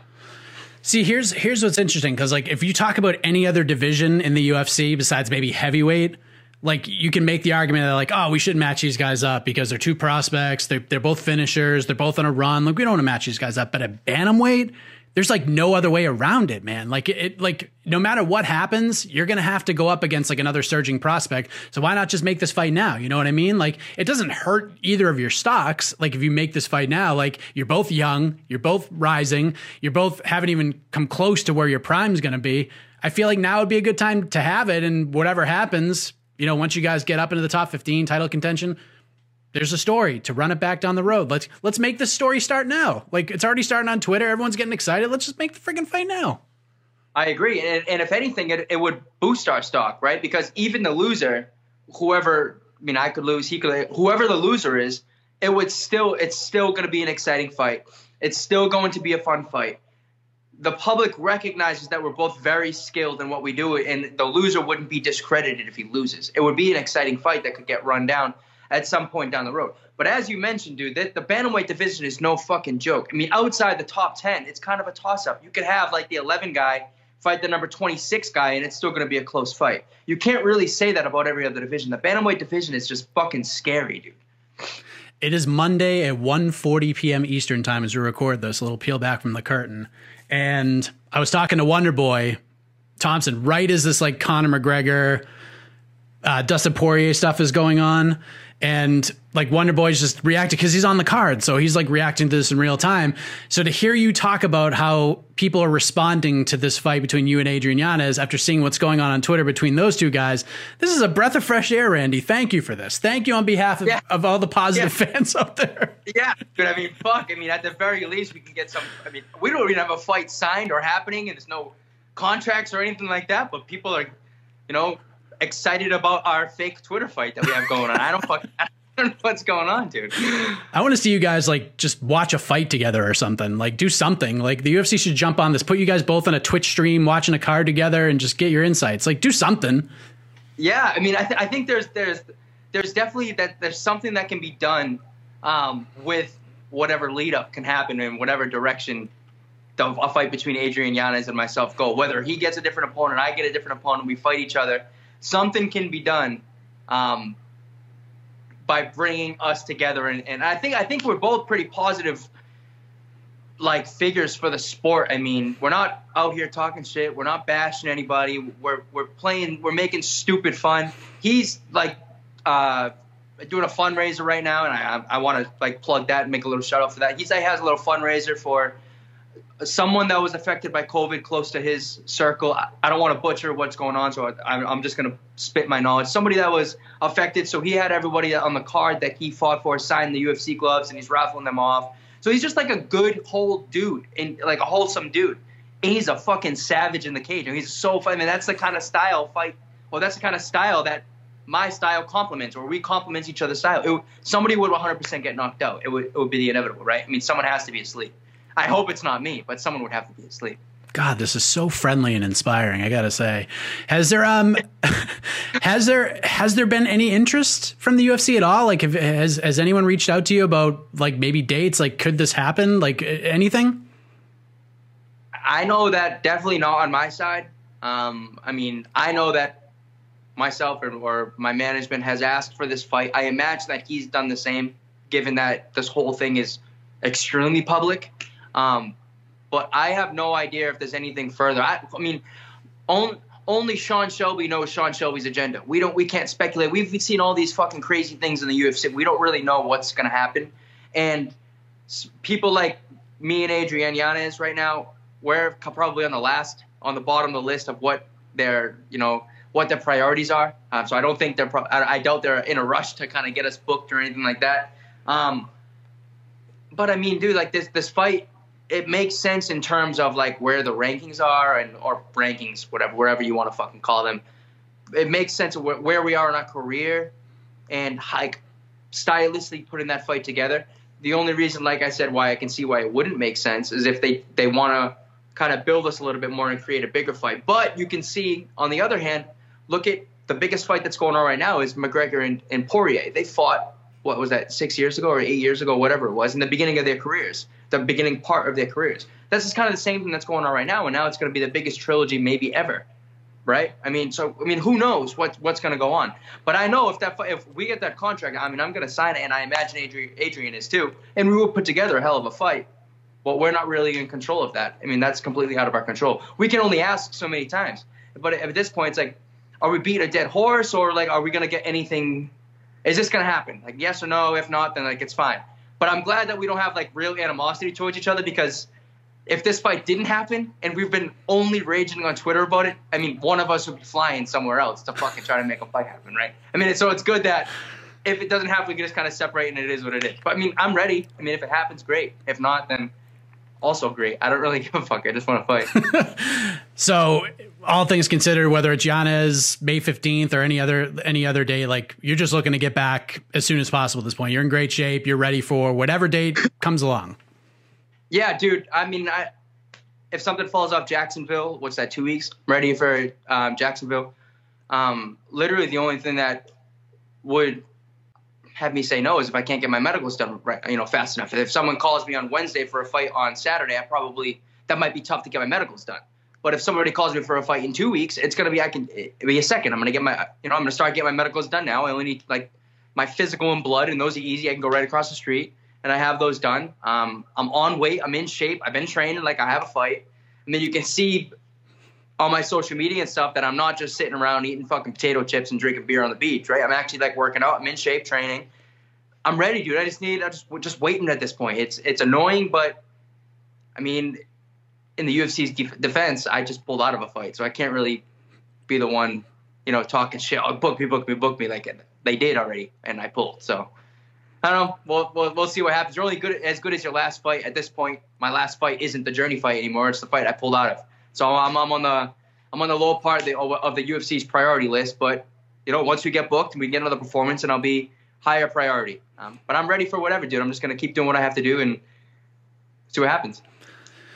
Let's talk about things you have a little bit of control over. This this newly bonded friendship with Jared Gordon, who is uh, one of our favorites on the show. He had the greatest quote in the history of the podcast last year when talking about friendship. He was talking about his long-standing relationship with Belal Muhammad over the years, and you know we see you on Twitter. You're asking him to lunch, and he no shows, and then you guys have lunch later in the week. I mean, what is going on here? This is this is '90s sitcom stuff, Randy Costa.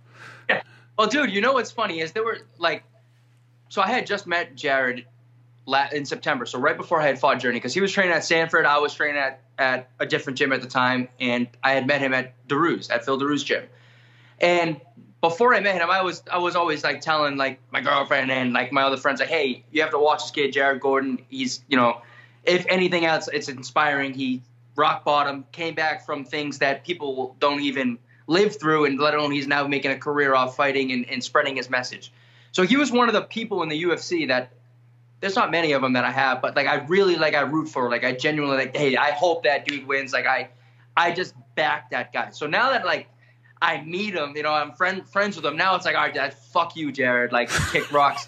but like, like he is like he's just he is a good dude, and he's such an easy guy to like get behind and root for, given his past and the message he's trying to spread and the people he's or or the how he's trying to help people now and and and just like being a good wholesome dude. But he's he's he's fucking cool, man. He's he's a fucking idiot. We go we go to eat twice. We go to lunch twice a week. So every Tuesday and Thursday we go to lunch. So if he ducks me or bails on me, last week like his mom was in town or something. So you know I took that right away and I just like start talking shit about him. But yeah, dude, he's he's cool, man. I, I, like Jared a lot. He's he's the man. Good dude.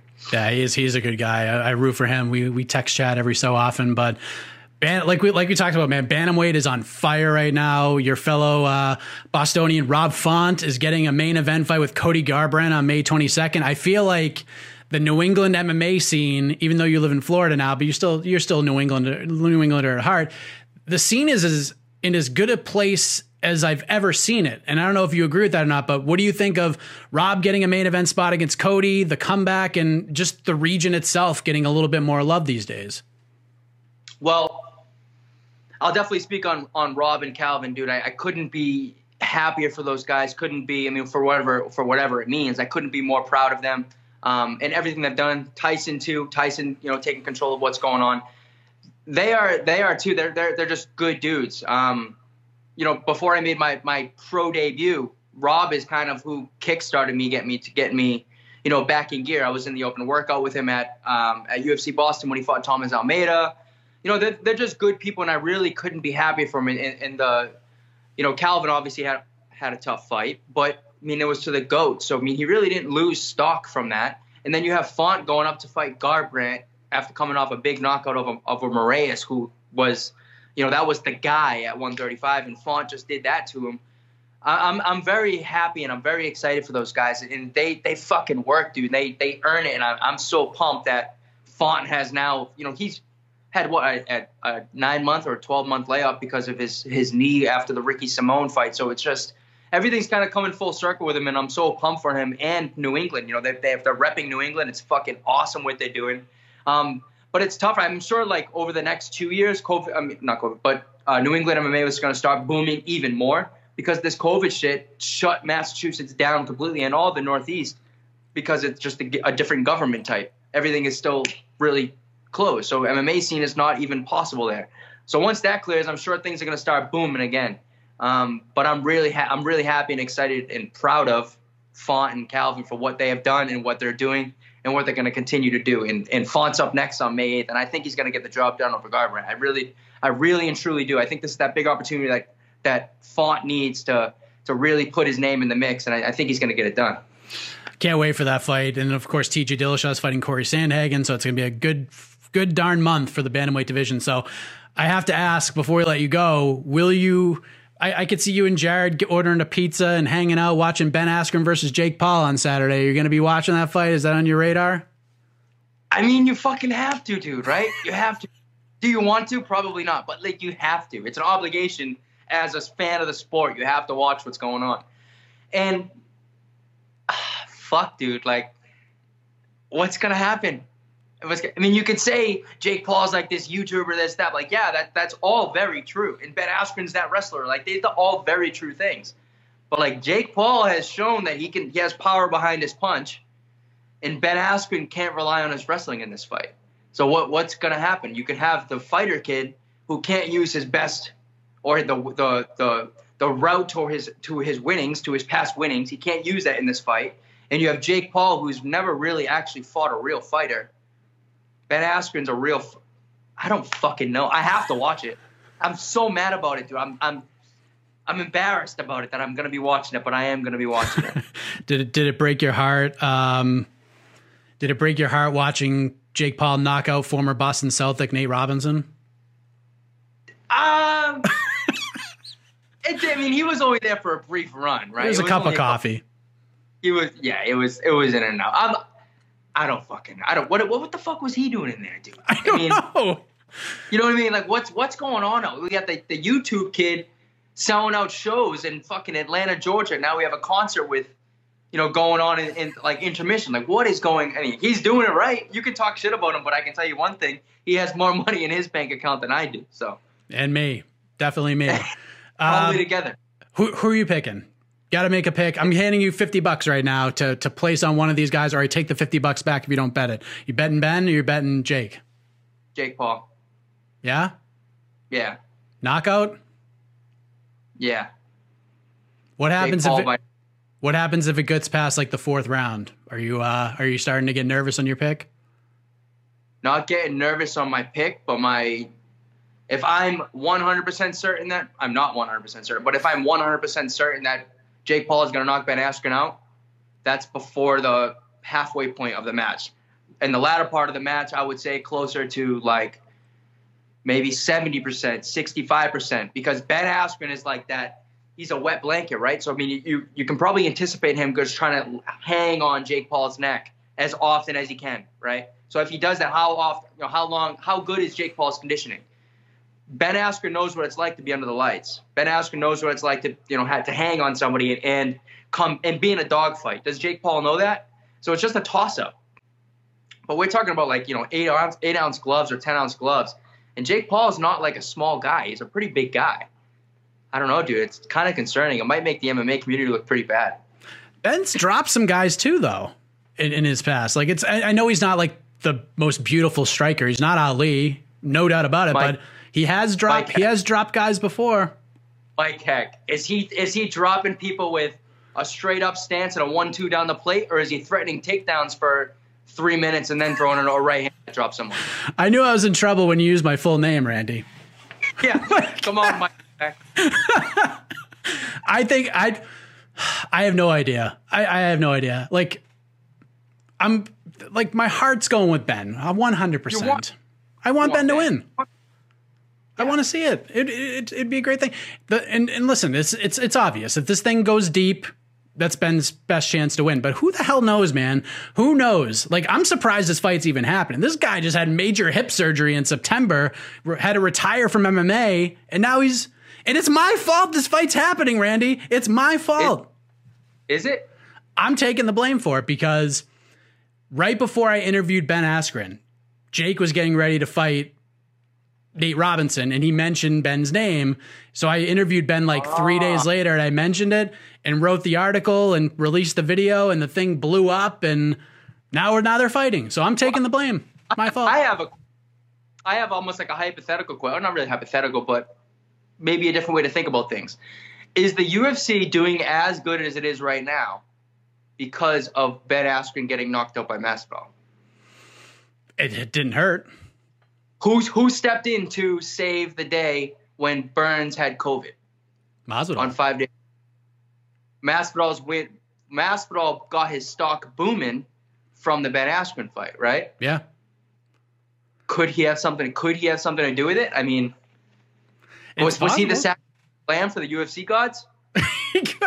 I mean, he could be, but Ben made that fight what it was. You know what I mean? Like yeah. Ben Ben built that fight because I mean, for a guy that went one and two in the UFC and that one win was super controversial. I mean, that guy did biz, big business for the UFC. He was, I mean, he he cashed in. So did the UFC for the three fights he had. He did big business for them, win or lose. Ben's whole Ben's a UFC fighter with a or UFC vet with a massive asterisk next to it, right? Kind of. I mean, I would agree with that, but that that that's what makes his story so compelling. That's what kind of makes him who he is. One and and he and he lives up. So if you're a dickhead, you act like a dickhead. If you're Ben Askren, you act like Ben Askren. He is killing it, dude. He's killing it. He's he trolls the trolls. He's too good, right? I mean, his fucking punching bag has Jake Paul's face on. I mean, you know what I mean? Like, just too good. I knew nothing about cryptocurrency until I followed Ben Askren on Twitter. And I still don't know much, but I know way more than I did a year ago. Yeah, and he's like he's he's sneaky smart. You look at him, you're like he's just like a bonehead, right? He's just like a like a kid that would wear like a dunce cap. But like that's not him. He's actually like a really intelligent guy. He is. He knows what he's doing. He knows what he's yeah. doing. He's he's like uh I don't know. He's he's like a Diaz brother, but just from like a different side of the country. Like very business savvy, but okay, you know, approaches things in different ways than than the typical fighter does. But it works out. Like Nick Diaz hasn't fought in like seven years, but everybody still wants to see him. Like he does like little things here and there that make you still want to see him. Yeah, and you're just active enough on social media to be alive. Just enough. Just to be alive. Yeah. No, I, I want I want Ben to win, but I'd be lying if I said I was confident. Not really confident. Yeah. Well, the good thing for Ben is that no matter what happens, the man's getting paid and paid a lot of money. So he can deal. I mean, he he dealt with the Masvidal loss and he handled that as well as anybody on planet Earth could have handled that. I don't know how you handle losing to Jake, but I think the the hundred dollar bills will will dry the tears away at the end of the day. Yeah, I don't think he's going to be upset for too long, dude. He's going to be crying all the way to the bank, and then he's done crying. That's it then he can move on and hang out with his family and be good to go, man. So you and Adrian should like Twitch watching that fight together. That'd be that'd be a blast. I'll watch it. I'll watch you guys talk some talk some smack. or or like Instagram live it. Ooh, there you go. See, do it. Get it done. That'd be. You guys can eat and be I'll friendly. Have to, I'll have to. I'll have to consult with my business partner Adrian to see down. Very much enjoy when I get the chance to catch up with a fellow New Englander, Randy Costa. I think the UFC just needs to go ahead and make this fight with Adrian Yanez and do it now. It's just too good. The build will be amazing. It'll be so respectful. I'm down for it. If for some reason they can get it on that May 15th card, like if, if one of these fights falls off, and I think Adrian Yanez tweeted about this Monday night saying that he heard there's a fight off, let's get him in there. This is a no brainer. Book this fight for May 15th if you can do it. If not, book it on the same card as Font and Garbrandt. Let's do it. I'm ready for it. It's a great fight. Two up and comers. Bantamweight's loaded. You're gonna have to fight prospects anyways. Really good fighters. This is what 135 is all about right now. Top to bottom, it is ridiculous. So hopefully we can make that happen. I really want to see it. But we do have one more great chat to get to with one of the big winners from Saturday night's UFC Vegas 23 event on ABC. But we're gonna wrap up this portion of the program. We'll leave you with that conversation. But just a reminder of the programming this week. Maybe not a reminder, maybe you're hearing this for the first time, but the A side live chat goes down on Wednesday. We'll have the Bellator Media Day on Wednesday as well. Thursday, Jed Meshew will defend his BTL title. I don't know who he's defending it against, but when Jed's here, you know the fire's coming. He will also be our boots on the ground for the Askren versus Paul card. So look for his coverage. Friday, we'll have our preview show for both Askren Paul and UFC Vegas 24. We'll be all over Bellator 257, the two events on Saturday. Just a lot going on. Like I said, this is a crazy week in the combat sports world. But big thank you to all of you for watching and listening to the show. Big thank you to Casey Leiden on the production, Alex Savis on the graphics this week. And as always, you know what I'm going to say. Have a heck of a week, everybody. We leave you with my conversation with the always entertaining Julian Marquez. All right, let us say hello to one of the big winners from this past weekend at UFC Vegas 23. Got the main card treatment on ABC and delivered with a big time finish of Sam Alvey. He hurt him with strikes, then he put him to sleep with the rear naked choke in the fight of the night. Let us say hello to the Cuban Missile Crisis himself, Julian Marquez. Julian, how are you, man? Man, I am golden, happy, satisfied, and energetic here on this day today, man. I'm pumped. How are you today? I'm doing great. And you know what? I, I I think back to the last time we spoke. It was right after. It was the Monday after the first fight this year. And from a personal level, you're doing way better this time because you're not dealing with car problems, heat issues on a freezing cold day in Missouri. So you got that going for you already. That's crazy. I'm back at the same location, just hanging out. Um, so it's it's way better though. But uh, what I mean, I think you're just like calling me when I'm here at the auto shop. I know. How about that? Uh, in all seriousness, congratulations on the win. You took this fight on a little bit of short notice for your teammate Zach Cummings. You made the most of this opportunity. How does this all feel from from the uh, a competitive standpoint? Less than 48 hours later. Man, I, feel amazing. I'm on top of the world. Like I said, I, am I'm, I'm pumped, dude. You know, I, I took a short notice fight against someone that I I loved watching fight. I watched a lot growing up. It was a huge test for me. It was a huge um, nerve wracking fight for myself.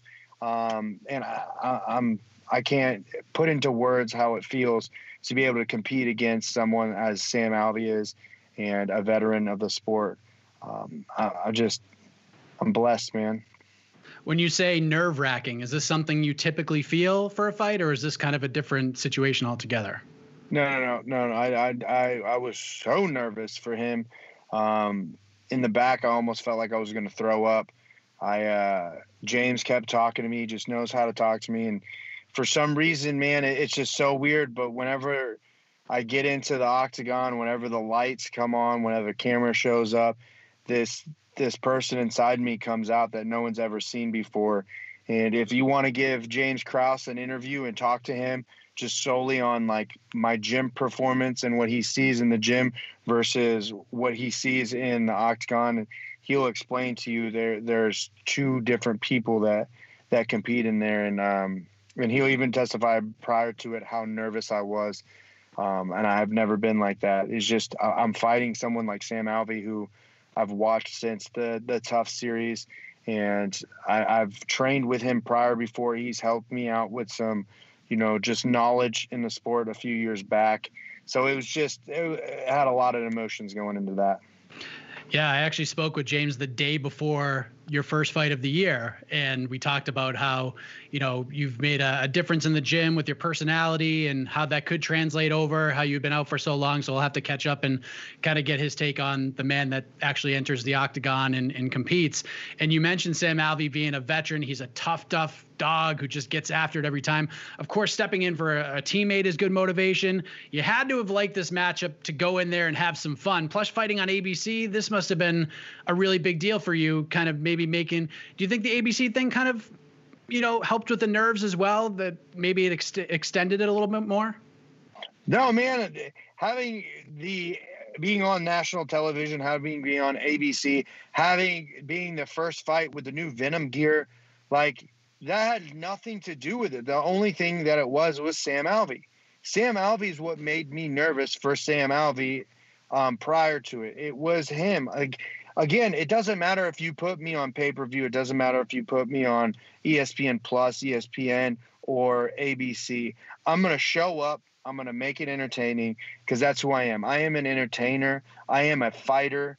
I am the most entertaining fighter you guys uh you guys see and it's just I'm going to show up and I will have nerves eventually well, again but it does not matter because the moment I step into that octagon that is my home that is where I, I live. That is where my heart is. And there's no one that's going to take that place away from me. You were, I guess, patiently aggressive in the fight because your shots had violent intentions behind them. But even when you had him hurt in the first round, like you didn't rush in or do anything crazy. It was it was still very tactical, and it was both like offensive yet defensive at the same time. Like how important was it to you to exercise that patience in that kind of a fight like you did? If you watch Sam Alvey's fights, man, it was he's always that person that knows how to fight injured. He knows how to fight tired, and he knows how to fight rocked and he's come back multiple times. So a lot of people would try to go for the kill and try to attack his head, which everyone fights him to the head. And if you watch his previous fights with Ryan Spann, Da Un Jung, um, they all try to knock him out. They try to wrestle him, but no one really hit his body. No one really attacked that middle section. And that was all I was trying to do is I was trying to get him to think that I was only going to go for the body. I was trying to sit there and, make him question what I was doing every every ounce of the moment or every ounce of or every second of the fight. Like I wanted him to wonder what was coming, where I was going to punch. Was it going low? Was it going high? Um, was I even going to shoot a shot or was it going to throw a punch? Was I going to bring a kick? I wanted him to question and being on the tail end. And uh, that opened up a lot of my striking and it opened up a lot of the range for me to land these devastating shots and these punches. But when he was injured, I, I knew he wasn't injured because that's what he that's where he lives at. As you watch, I dropped him to his knees in the first round and he got back up and he still was fighting.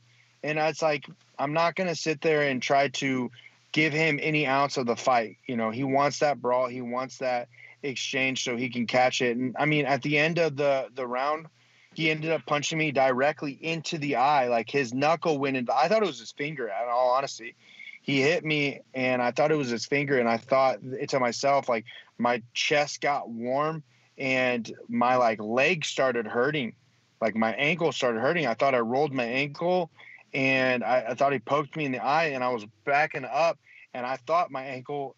It's funny. I thought my ankle was broken, so I was slamming my foot on the ground to try to see if it would pop it back in place. And uh, and then we had the like he had exchange. He came at me, kicked me in the leg again. I had the uh, the roll. I came underneath, came up, and I slapped him across the face with my knuckles. Um, and that was the end of round one. I walked to the corner, sitting there thinking, uh, looking down at my um, my ankle. I was like, "Oh, it's not broken." I was like, "But damn, that really hurts. What happened to my ankle?" And the whole time, James was talking to me, I was thinking of him, and I wanted to tell him like, "Hey, man, what happened to my ankle? Something really hurts in my ankle." And then after the fight, my ankle is swollen up, and come to find out, he kicked me right in the ankle. And right whenever I, I got that punch, when he hit me in the eye, like I guess it, it triggered something, and I started feeling it in my ankle. How's the ankle now? It hurts still. It, it still hurts. He kicked, dude. He punched me so hard, my ankle hurt. You know what I mean? Like, have you ever heard that before? No.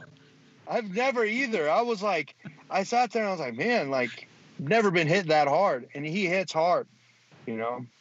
Have you had it like checked out or anything? Is it just like a sprain? Do you know what happened? Yeah, we're gonna get everything checked out. My right hand as well, and my ankle. We're getting it checked out. Um, sometimes this week, uh, I'm talking to the medical staff at the moment, but um, you know, I, I I don't think anything's wrong with it, but it definitely my my ankle is swollen and my foot hurts for sure. So I I watched the fight on ESPN Plus because I was sitting at my computer working. But one thing that drives me insane about ESPN Plus sometimes, Julian, when we're watching these cards, it goes to commercial in between every round, pretty much during these cards, and especially when James Krause is in the corner. I want to hear what this man is saying in these moments between rounds because I didn't see the Grant Dawson speech until after the fight on social media because I was watching on ESPN Plus and we didn't get to see it. So what did James have to say to you between the first and second rounds? Again, he, he did exactly what he needed to do. I mean, if you listen and watch the fight, James literally called for everything, and I did everything he said. It was like he was playing a video game. He stated, and James in the in the round was sitting there like, "Hey, man, you know you got to keep that." Uh, it was a close round. Um, I don't know if it went to you or to him, but we got to keep this volume up, keep it there. He's tired. He's slowing down. Uh, I need you to keep that front hand popping. Every, every time you keep that front hand popping, your strikes are landing a lot better. Um, when you stop doing that and you're going in to punch him, you create the brawl and you're staying there to brawl him and you're giving him an opportunity. He's like, quit that. Keep the front hand popping. When you see the strike, hit it and then get out and just keep that going. And uh, that's pretty much a summary of our minute segment in that round walked off, and that was everything played out. I kept the front hand popping in the second round. I saw an opportunity. I took it. I hit it. I saw him back up, and he, you know, called for a combination. I hit the sequence. I switched to southpaw and confused Sam in that process. hit him with a uh, an overhand left or a, a, a hook, and dropped him, and then the rest was history. Yeah, I mean, then the choke was there, no neck. I mean, no hooks, no nothing. You choked him unconscious. And I'm not a fighter. I won't be fighting on ABC ever like you did. But can you kind of take us through the finish from your perspective in the cage and why you made the decision to? Was just the neck was there? Was just an opening for it? Yeah. So if you watch Michael Bisping versus GSP, GSP drops Michael Bisping, and he went down and secured a rear naked choke, and everyone was sitting there thinking like, oh, you know, keep punching him, you're going to knock him out. You have the knockout, this, that, and the other. But in my mind, I was sitting there like, no, man, that was actually super intelligent. You knock him down, and then you go for the choke because it's harder for them to defend. They think that you're going to keep punching them, but yet you secure a safe way to finish the fight and also 100% finish. So, in the sense, whenever I was hitting him, I realized these punches, even though they were hard, he was still battling through, and that's Sam Alvey. So when I took his back, I immediately went for the rear naked choke, um, a modify where I could drag him and make him lose his balance, but still have the grip and, and the grab. And uh, that way, instead of having him think that I'm going to punch him and keep waking him up, I'm just going to put him to sleep by taking his uh, his breath away.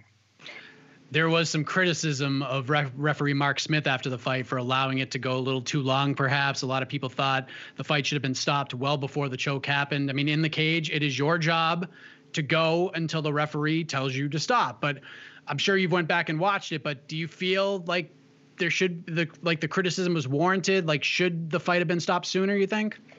Absolutely not. Look, this is the thing, man, is that he let he literally let Sam go out on his shield I, I dropped Sam. Sam dropped into a double leg, went in there. I kept hitting Sam. I sprawled out. Sam got stretched out. I'm hitting him with rabbit punches. Sam's still pushing me back. He's driving his feet. He's pushing me back. He has one hand on my leg. I'm hitting him. Mark Smith gives him a warning Sam, I need you to defend yourself.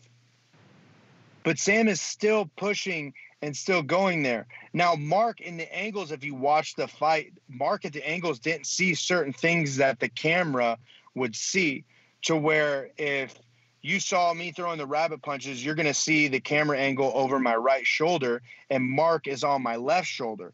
And on my left shoulder, you see Sam Alvey with his right arm around my uh, left leg, and he's still driving forward. So it looks like Sam's still defending. He's still doing his stuff.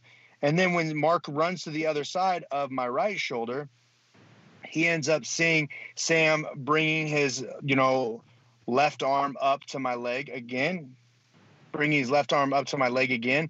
And I ended up taking his back. And then I, I got the, the submission locked in, and it was just perfect, you know it didn't look like he was tapping in my in my sense. It looked like he was coming to defend the arms and put try to peel the arms off, but I had it so tight that he ended up, you know, passing out. I think Mark did an exceptional job. If you watch Sam Alvey's fights previously, he has been dropped straight flat to his back. The ref went to stop it. He gets he gets back up. The opponent's got on top of him. He fights his way back up. He's still standing, and then they go into uh, a decision into the third round you know, into the the next rounds. Like it was a great decision. That was a legit um, way to handle it. Now everybody else wants to see it in a different way, but I I, I like the fact that he let Sam try his hardest and get out and go out on a shield. Because who would have known if I would have kept punching, Sam more than likely would have got up and we would have had another round. Yeah, I'm glad I got your perspective on that. And it was a great win. And if there's one thing we've learned about you, Julian, is we never know what will happen when there's a live microphone near you. You were asked to make a call out last time. It was the Miley Cyrus call out that got so much attention. This time, you call out Patrick Mahomes and Travis Kelce of the Kansas City Chiefs to a game of pickleball or badminton to crown the pound for pound best in Kansas City. What inspired this call out of yours? Uh, Tyreek Hill as well. Don't don't uh, leave them out. Look, this is the thing. We're all from Kansas City. We rep our city. We wear our city. We're all athletes. Um, and this is the thing, man. Like during the time of my, you know, layoff where I was recovering, these guys gave me a lot of hope and, and showed a lot of heart. Um, winning the Super Bowl, going back to back to the Super Bowl. There's a lot of things they did for me that that you know, and for the city that I, I, want to soon be doing the same to others. I want to have that same inspiration. I want to have that same drive. And the thing is, is that I love pickleball and I want to play against some of like the people I love watching play football. Now I can't play them in football because they are really good at their sport. Very, very good. I mean, like literally the number one across the board in all categories and uh, you know I don't want to fight them because I need them for season 2022, and I need another Super Bowl. So you know, just pickleball is a safe way to play, and I'm really good at it. And I know that they like to play the same thing. Here in Kansas City, we have this place called Chicken and Pickle, which is a pickleball court, and it has amazing chicken sandwiches. So that's uh, it's going down 100%. Is it going down? We're in talks. We're figuring out dates and uh, let's go.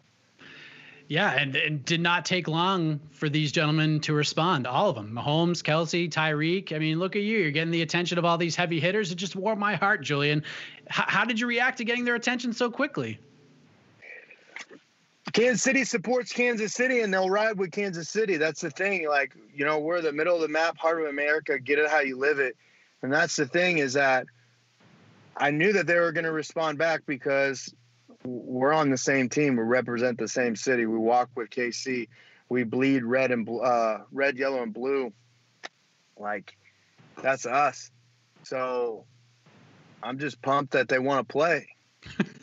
so this is hap- This is definitely happening. I love it. When like any talks of like when, like a date, how how it's going to go down. Like, are we gonna be able to watch this this matchup? We're we're in the process of figuring everything out at this moment. Um, you know, we still Mahomes is injured. You know, not injured, but he just had surgery, so we have to do that. We're talking with the Chiefs. Um, I, I, was actually uh, texting um, or messaging Travis Kelce, going back and forth, joking around. But uh, the Chiefs are in there. Kelce's not even in KC right now. He's doing some stuff. Um, so we're gonna, it's gonna happen again. I'm, I'm thinking in a, in a month, two months maybe, but we're not rushing this. We're gonna make it big. We're gonna make it worth it for Kansas City. We're gonna make it worth it for our city. We're gonna build it up. We're gonna find the right charity to donate to, and um, the world will be watching again. I was thinking like on Sunday that you might be onto something here, Julian. Like I think UFC Fight Pass should jump on this kind of thing immediately. They could be onto a gold mine. The Julian Marquez experience where you challenge all of these, you know, big athletes, celebrities to different competitions, different sports. Like people would watch that, man. Like the crossover competition series with the Cuban Missile Crisis. Like this is this is gold right here. We need we need to make this happen. I mean, yeah, absolutely. Let's go. You know, the thing is, is that it was funny. Everybody called me a clown and an idiot after my last call out, and now everybody's like, "Well, I think Julian might be onto something." Well, think about it. I know what I'm doing, and I know, I, I know how to market. I know how to promote myself. I do my job, and Dana loves the fact that I do my job. I don't know if he loves the fact, but I do my job better than everybody else. So like when I see these fighters that complain about the Venom deal or complain about the Reebok deal, it's like, well, if you look at their social media, they don't have sponsors themselves. So why do you think like why would you complain about that? Like you don't even promote yourself. You don't even promote your fight. I'm over here promoting my fights and promoting everything and also doing the coolest shit like a kid would mm-hmm. love to do. Like when I was a kid, how awesome would it be to to talk to Miley Cyrus? How awesome would it be to play you know, pickleball with, you know, football stars that you you watch and you love, like, and it, it's going to keep going. I have a, a lot more things that will come to my head that I don't even know that I haven't even thought of. But uh, when I win, someone's going to get called out. Everyone's going to know, and they're all going to try to wonder what's coming up next. You know, know. that's one thing for sure when it comes to you. I have to. Speaking of crossovers, will you be uh, will you be partaking in the big boxing match on Saturday between Ben Askren and Jake Paul? I don't know. Um, I don't know if I'll watch that. In all honesty, uh, I, I support you know Ben Askren. Um, I just don't like. I'm not. It's not something that I'm like going to be like, oh, I want to take up a whole Saturday night for like if I watch UFC fights, if I watch a bunch of stuff, I, I, I want, I like fights, man, and and that's a that's a fun fight to watch for sure. But I'm not. If someone has it on and it's there, I'm I'm going there and watching it. Or other than that, man, I, am just gonna do my own thing and, and then read about it on Twitter and how everyone says it and see the highlights. Like, I mean, to be honest, the real winners are Ben Askren and Jake Paul. They're gonna get paid they're going to go out there and whoever wins the fight, it really doesn't justify any any means. You know, like if Ben wins, like it just it shuts up everyone that hates Ben and it shuts up everyone that likes Jake Paul. And if you go vice versa, it's the same thing. Like it doesn't mean like one of them's gonna get a title. They're not. You're fighting. Uh, you're fighting a guy that's retired and that's done MMA, and you're an up and coming boxer, like you have good amateur boxing skills. I wouldn't even say that it's a stretch, but you're not fighting boxers. You're fighting celebrities. It's a celebrity boxing match and it's it's cool, but I like boxing fights. You know, I like real fighting. I like these guys that you know have put hours and hours and countless hours and competed against ridiculous, you know, ridiculous competition where you're just like, holy shit! Like, like I would love. I, I'd rather go watch a Crawford fight. I'd pay. I'd pay two hundred dollars a pay per view to watch Crawford fight again. Errol Spence. Let's put. If we could see Crawford and Errol Spence, I'd spend three hundred dollars on a pay per view, and I, I just don't want to pay twenty bucks or however much it is to see Ben and him fight. I support Ben. I like Ben, and I hope Ben wins. Yeah, it's a lot.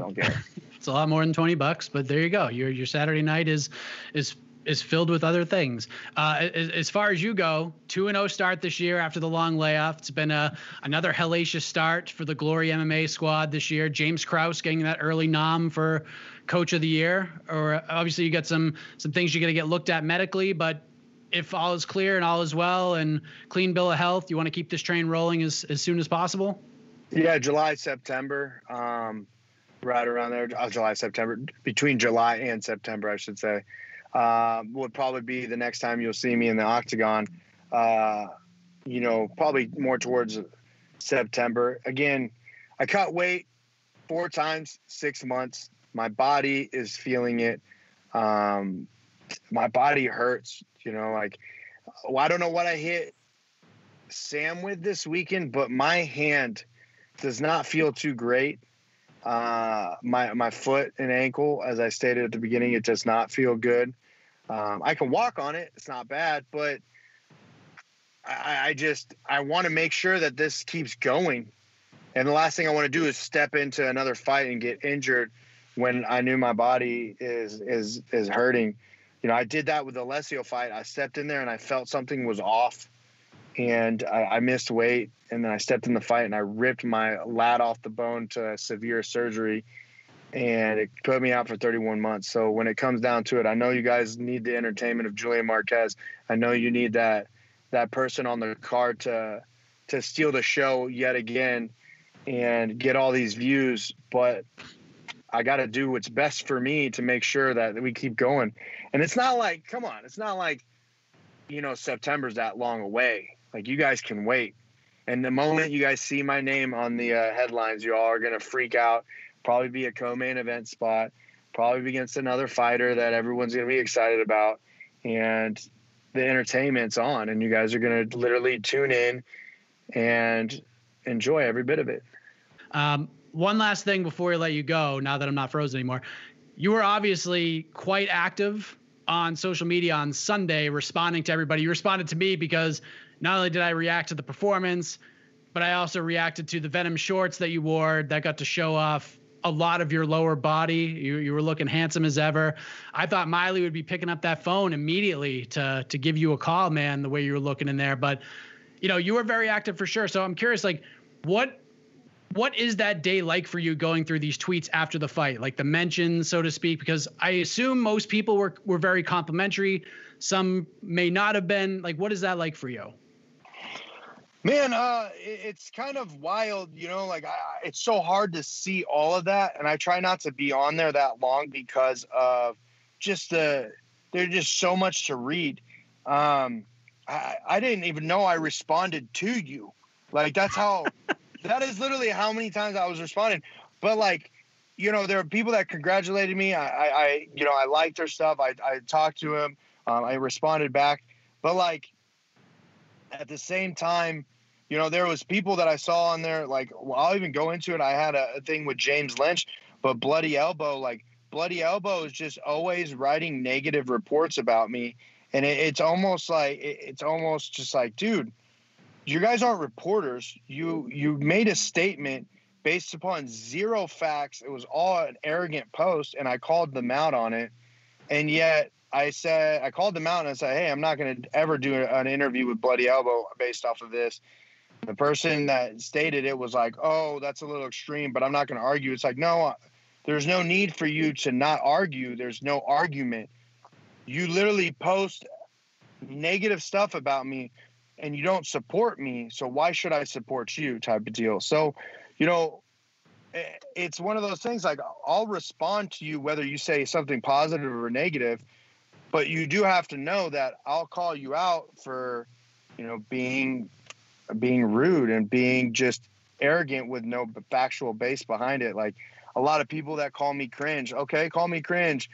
Hate what you want, but at the end of the day, like, why are you upset that I just did what exactly you wish you could have done and call out the Chiefs players and, and set up a pickleball tournament? Why is it that you guys have so much hate in your heart that you get on the internet to say something negative rather than say something positive. Like, sucks to see that, but it's so cool to see all the people that responded and all the positive stuff, especially the shorts. That's what you said.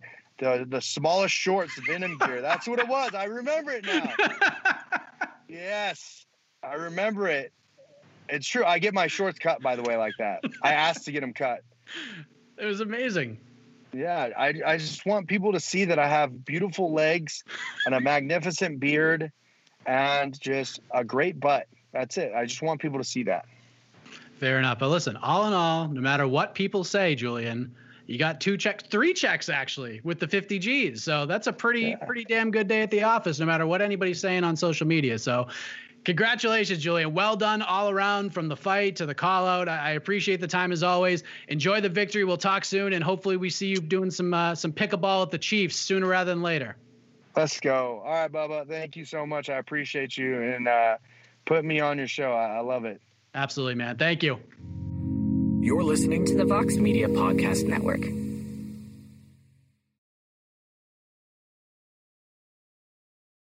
The NBA playoffs are heating up, and so is the action at DraftKings Sportsbook, an official sports betting partner of the NBA. DraftKings brings you same game parlays, live betting, odds boosts, and so much more. You can download the DraftKings Sportsbook app now and use code VOXMMA. That's code VOXMMA for new customers to get 150 in bonus bets when you bet just 5 bucks. Only on DraftKings. The crown is yours. Gambling problem? Call 1 800 Gambler. Or in West Virginia, visit 1 800 Gambler.net. In New York, call 877 8 HOPE NY or text HOPE NY 467 369. In Connecticut, help is available for problem gambling. Call 888 789 7777 or visit ccpg.org. Please play responsibly. On behalf of Boot Hill Casino and Resort in Kansas, 21 and over. Age varies by jurisdiction. Void in Ontario. Bonus bets expire 168 hours after issuance. See dkng.co slash bball for eligibility eligibility and deposit restrictions, terms, and responsible gaming resources. More to dos, less time, and an infinite number of tools to keep track of. Sometimes doing business has never felt harder, but you don't need a miracle to hit your goals. You can just use HubSpot because their all in one customer platform can make growing your business infinitely easier. Imagine this high quality leads, fast closing deals wildly happy customers, and more benchmark breaking quarters. It's not a miracle, it's HubSpot. Visit HubSpot.com to get started today.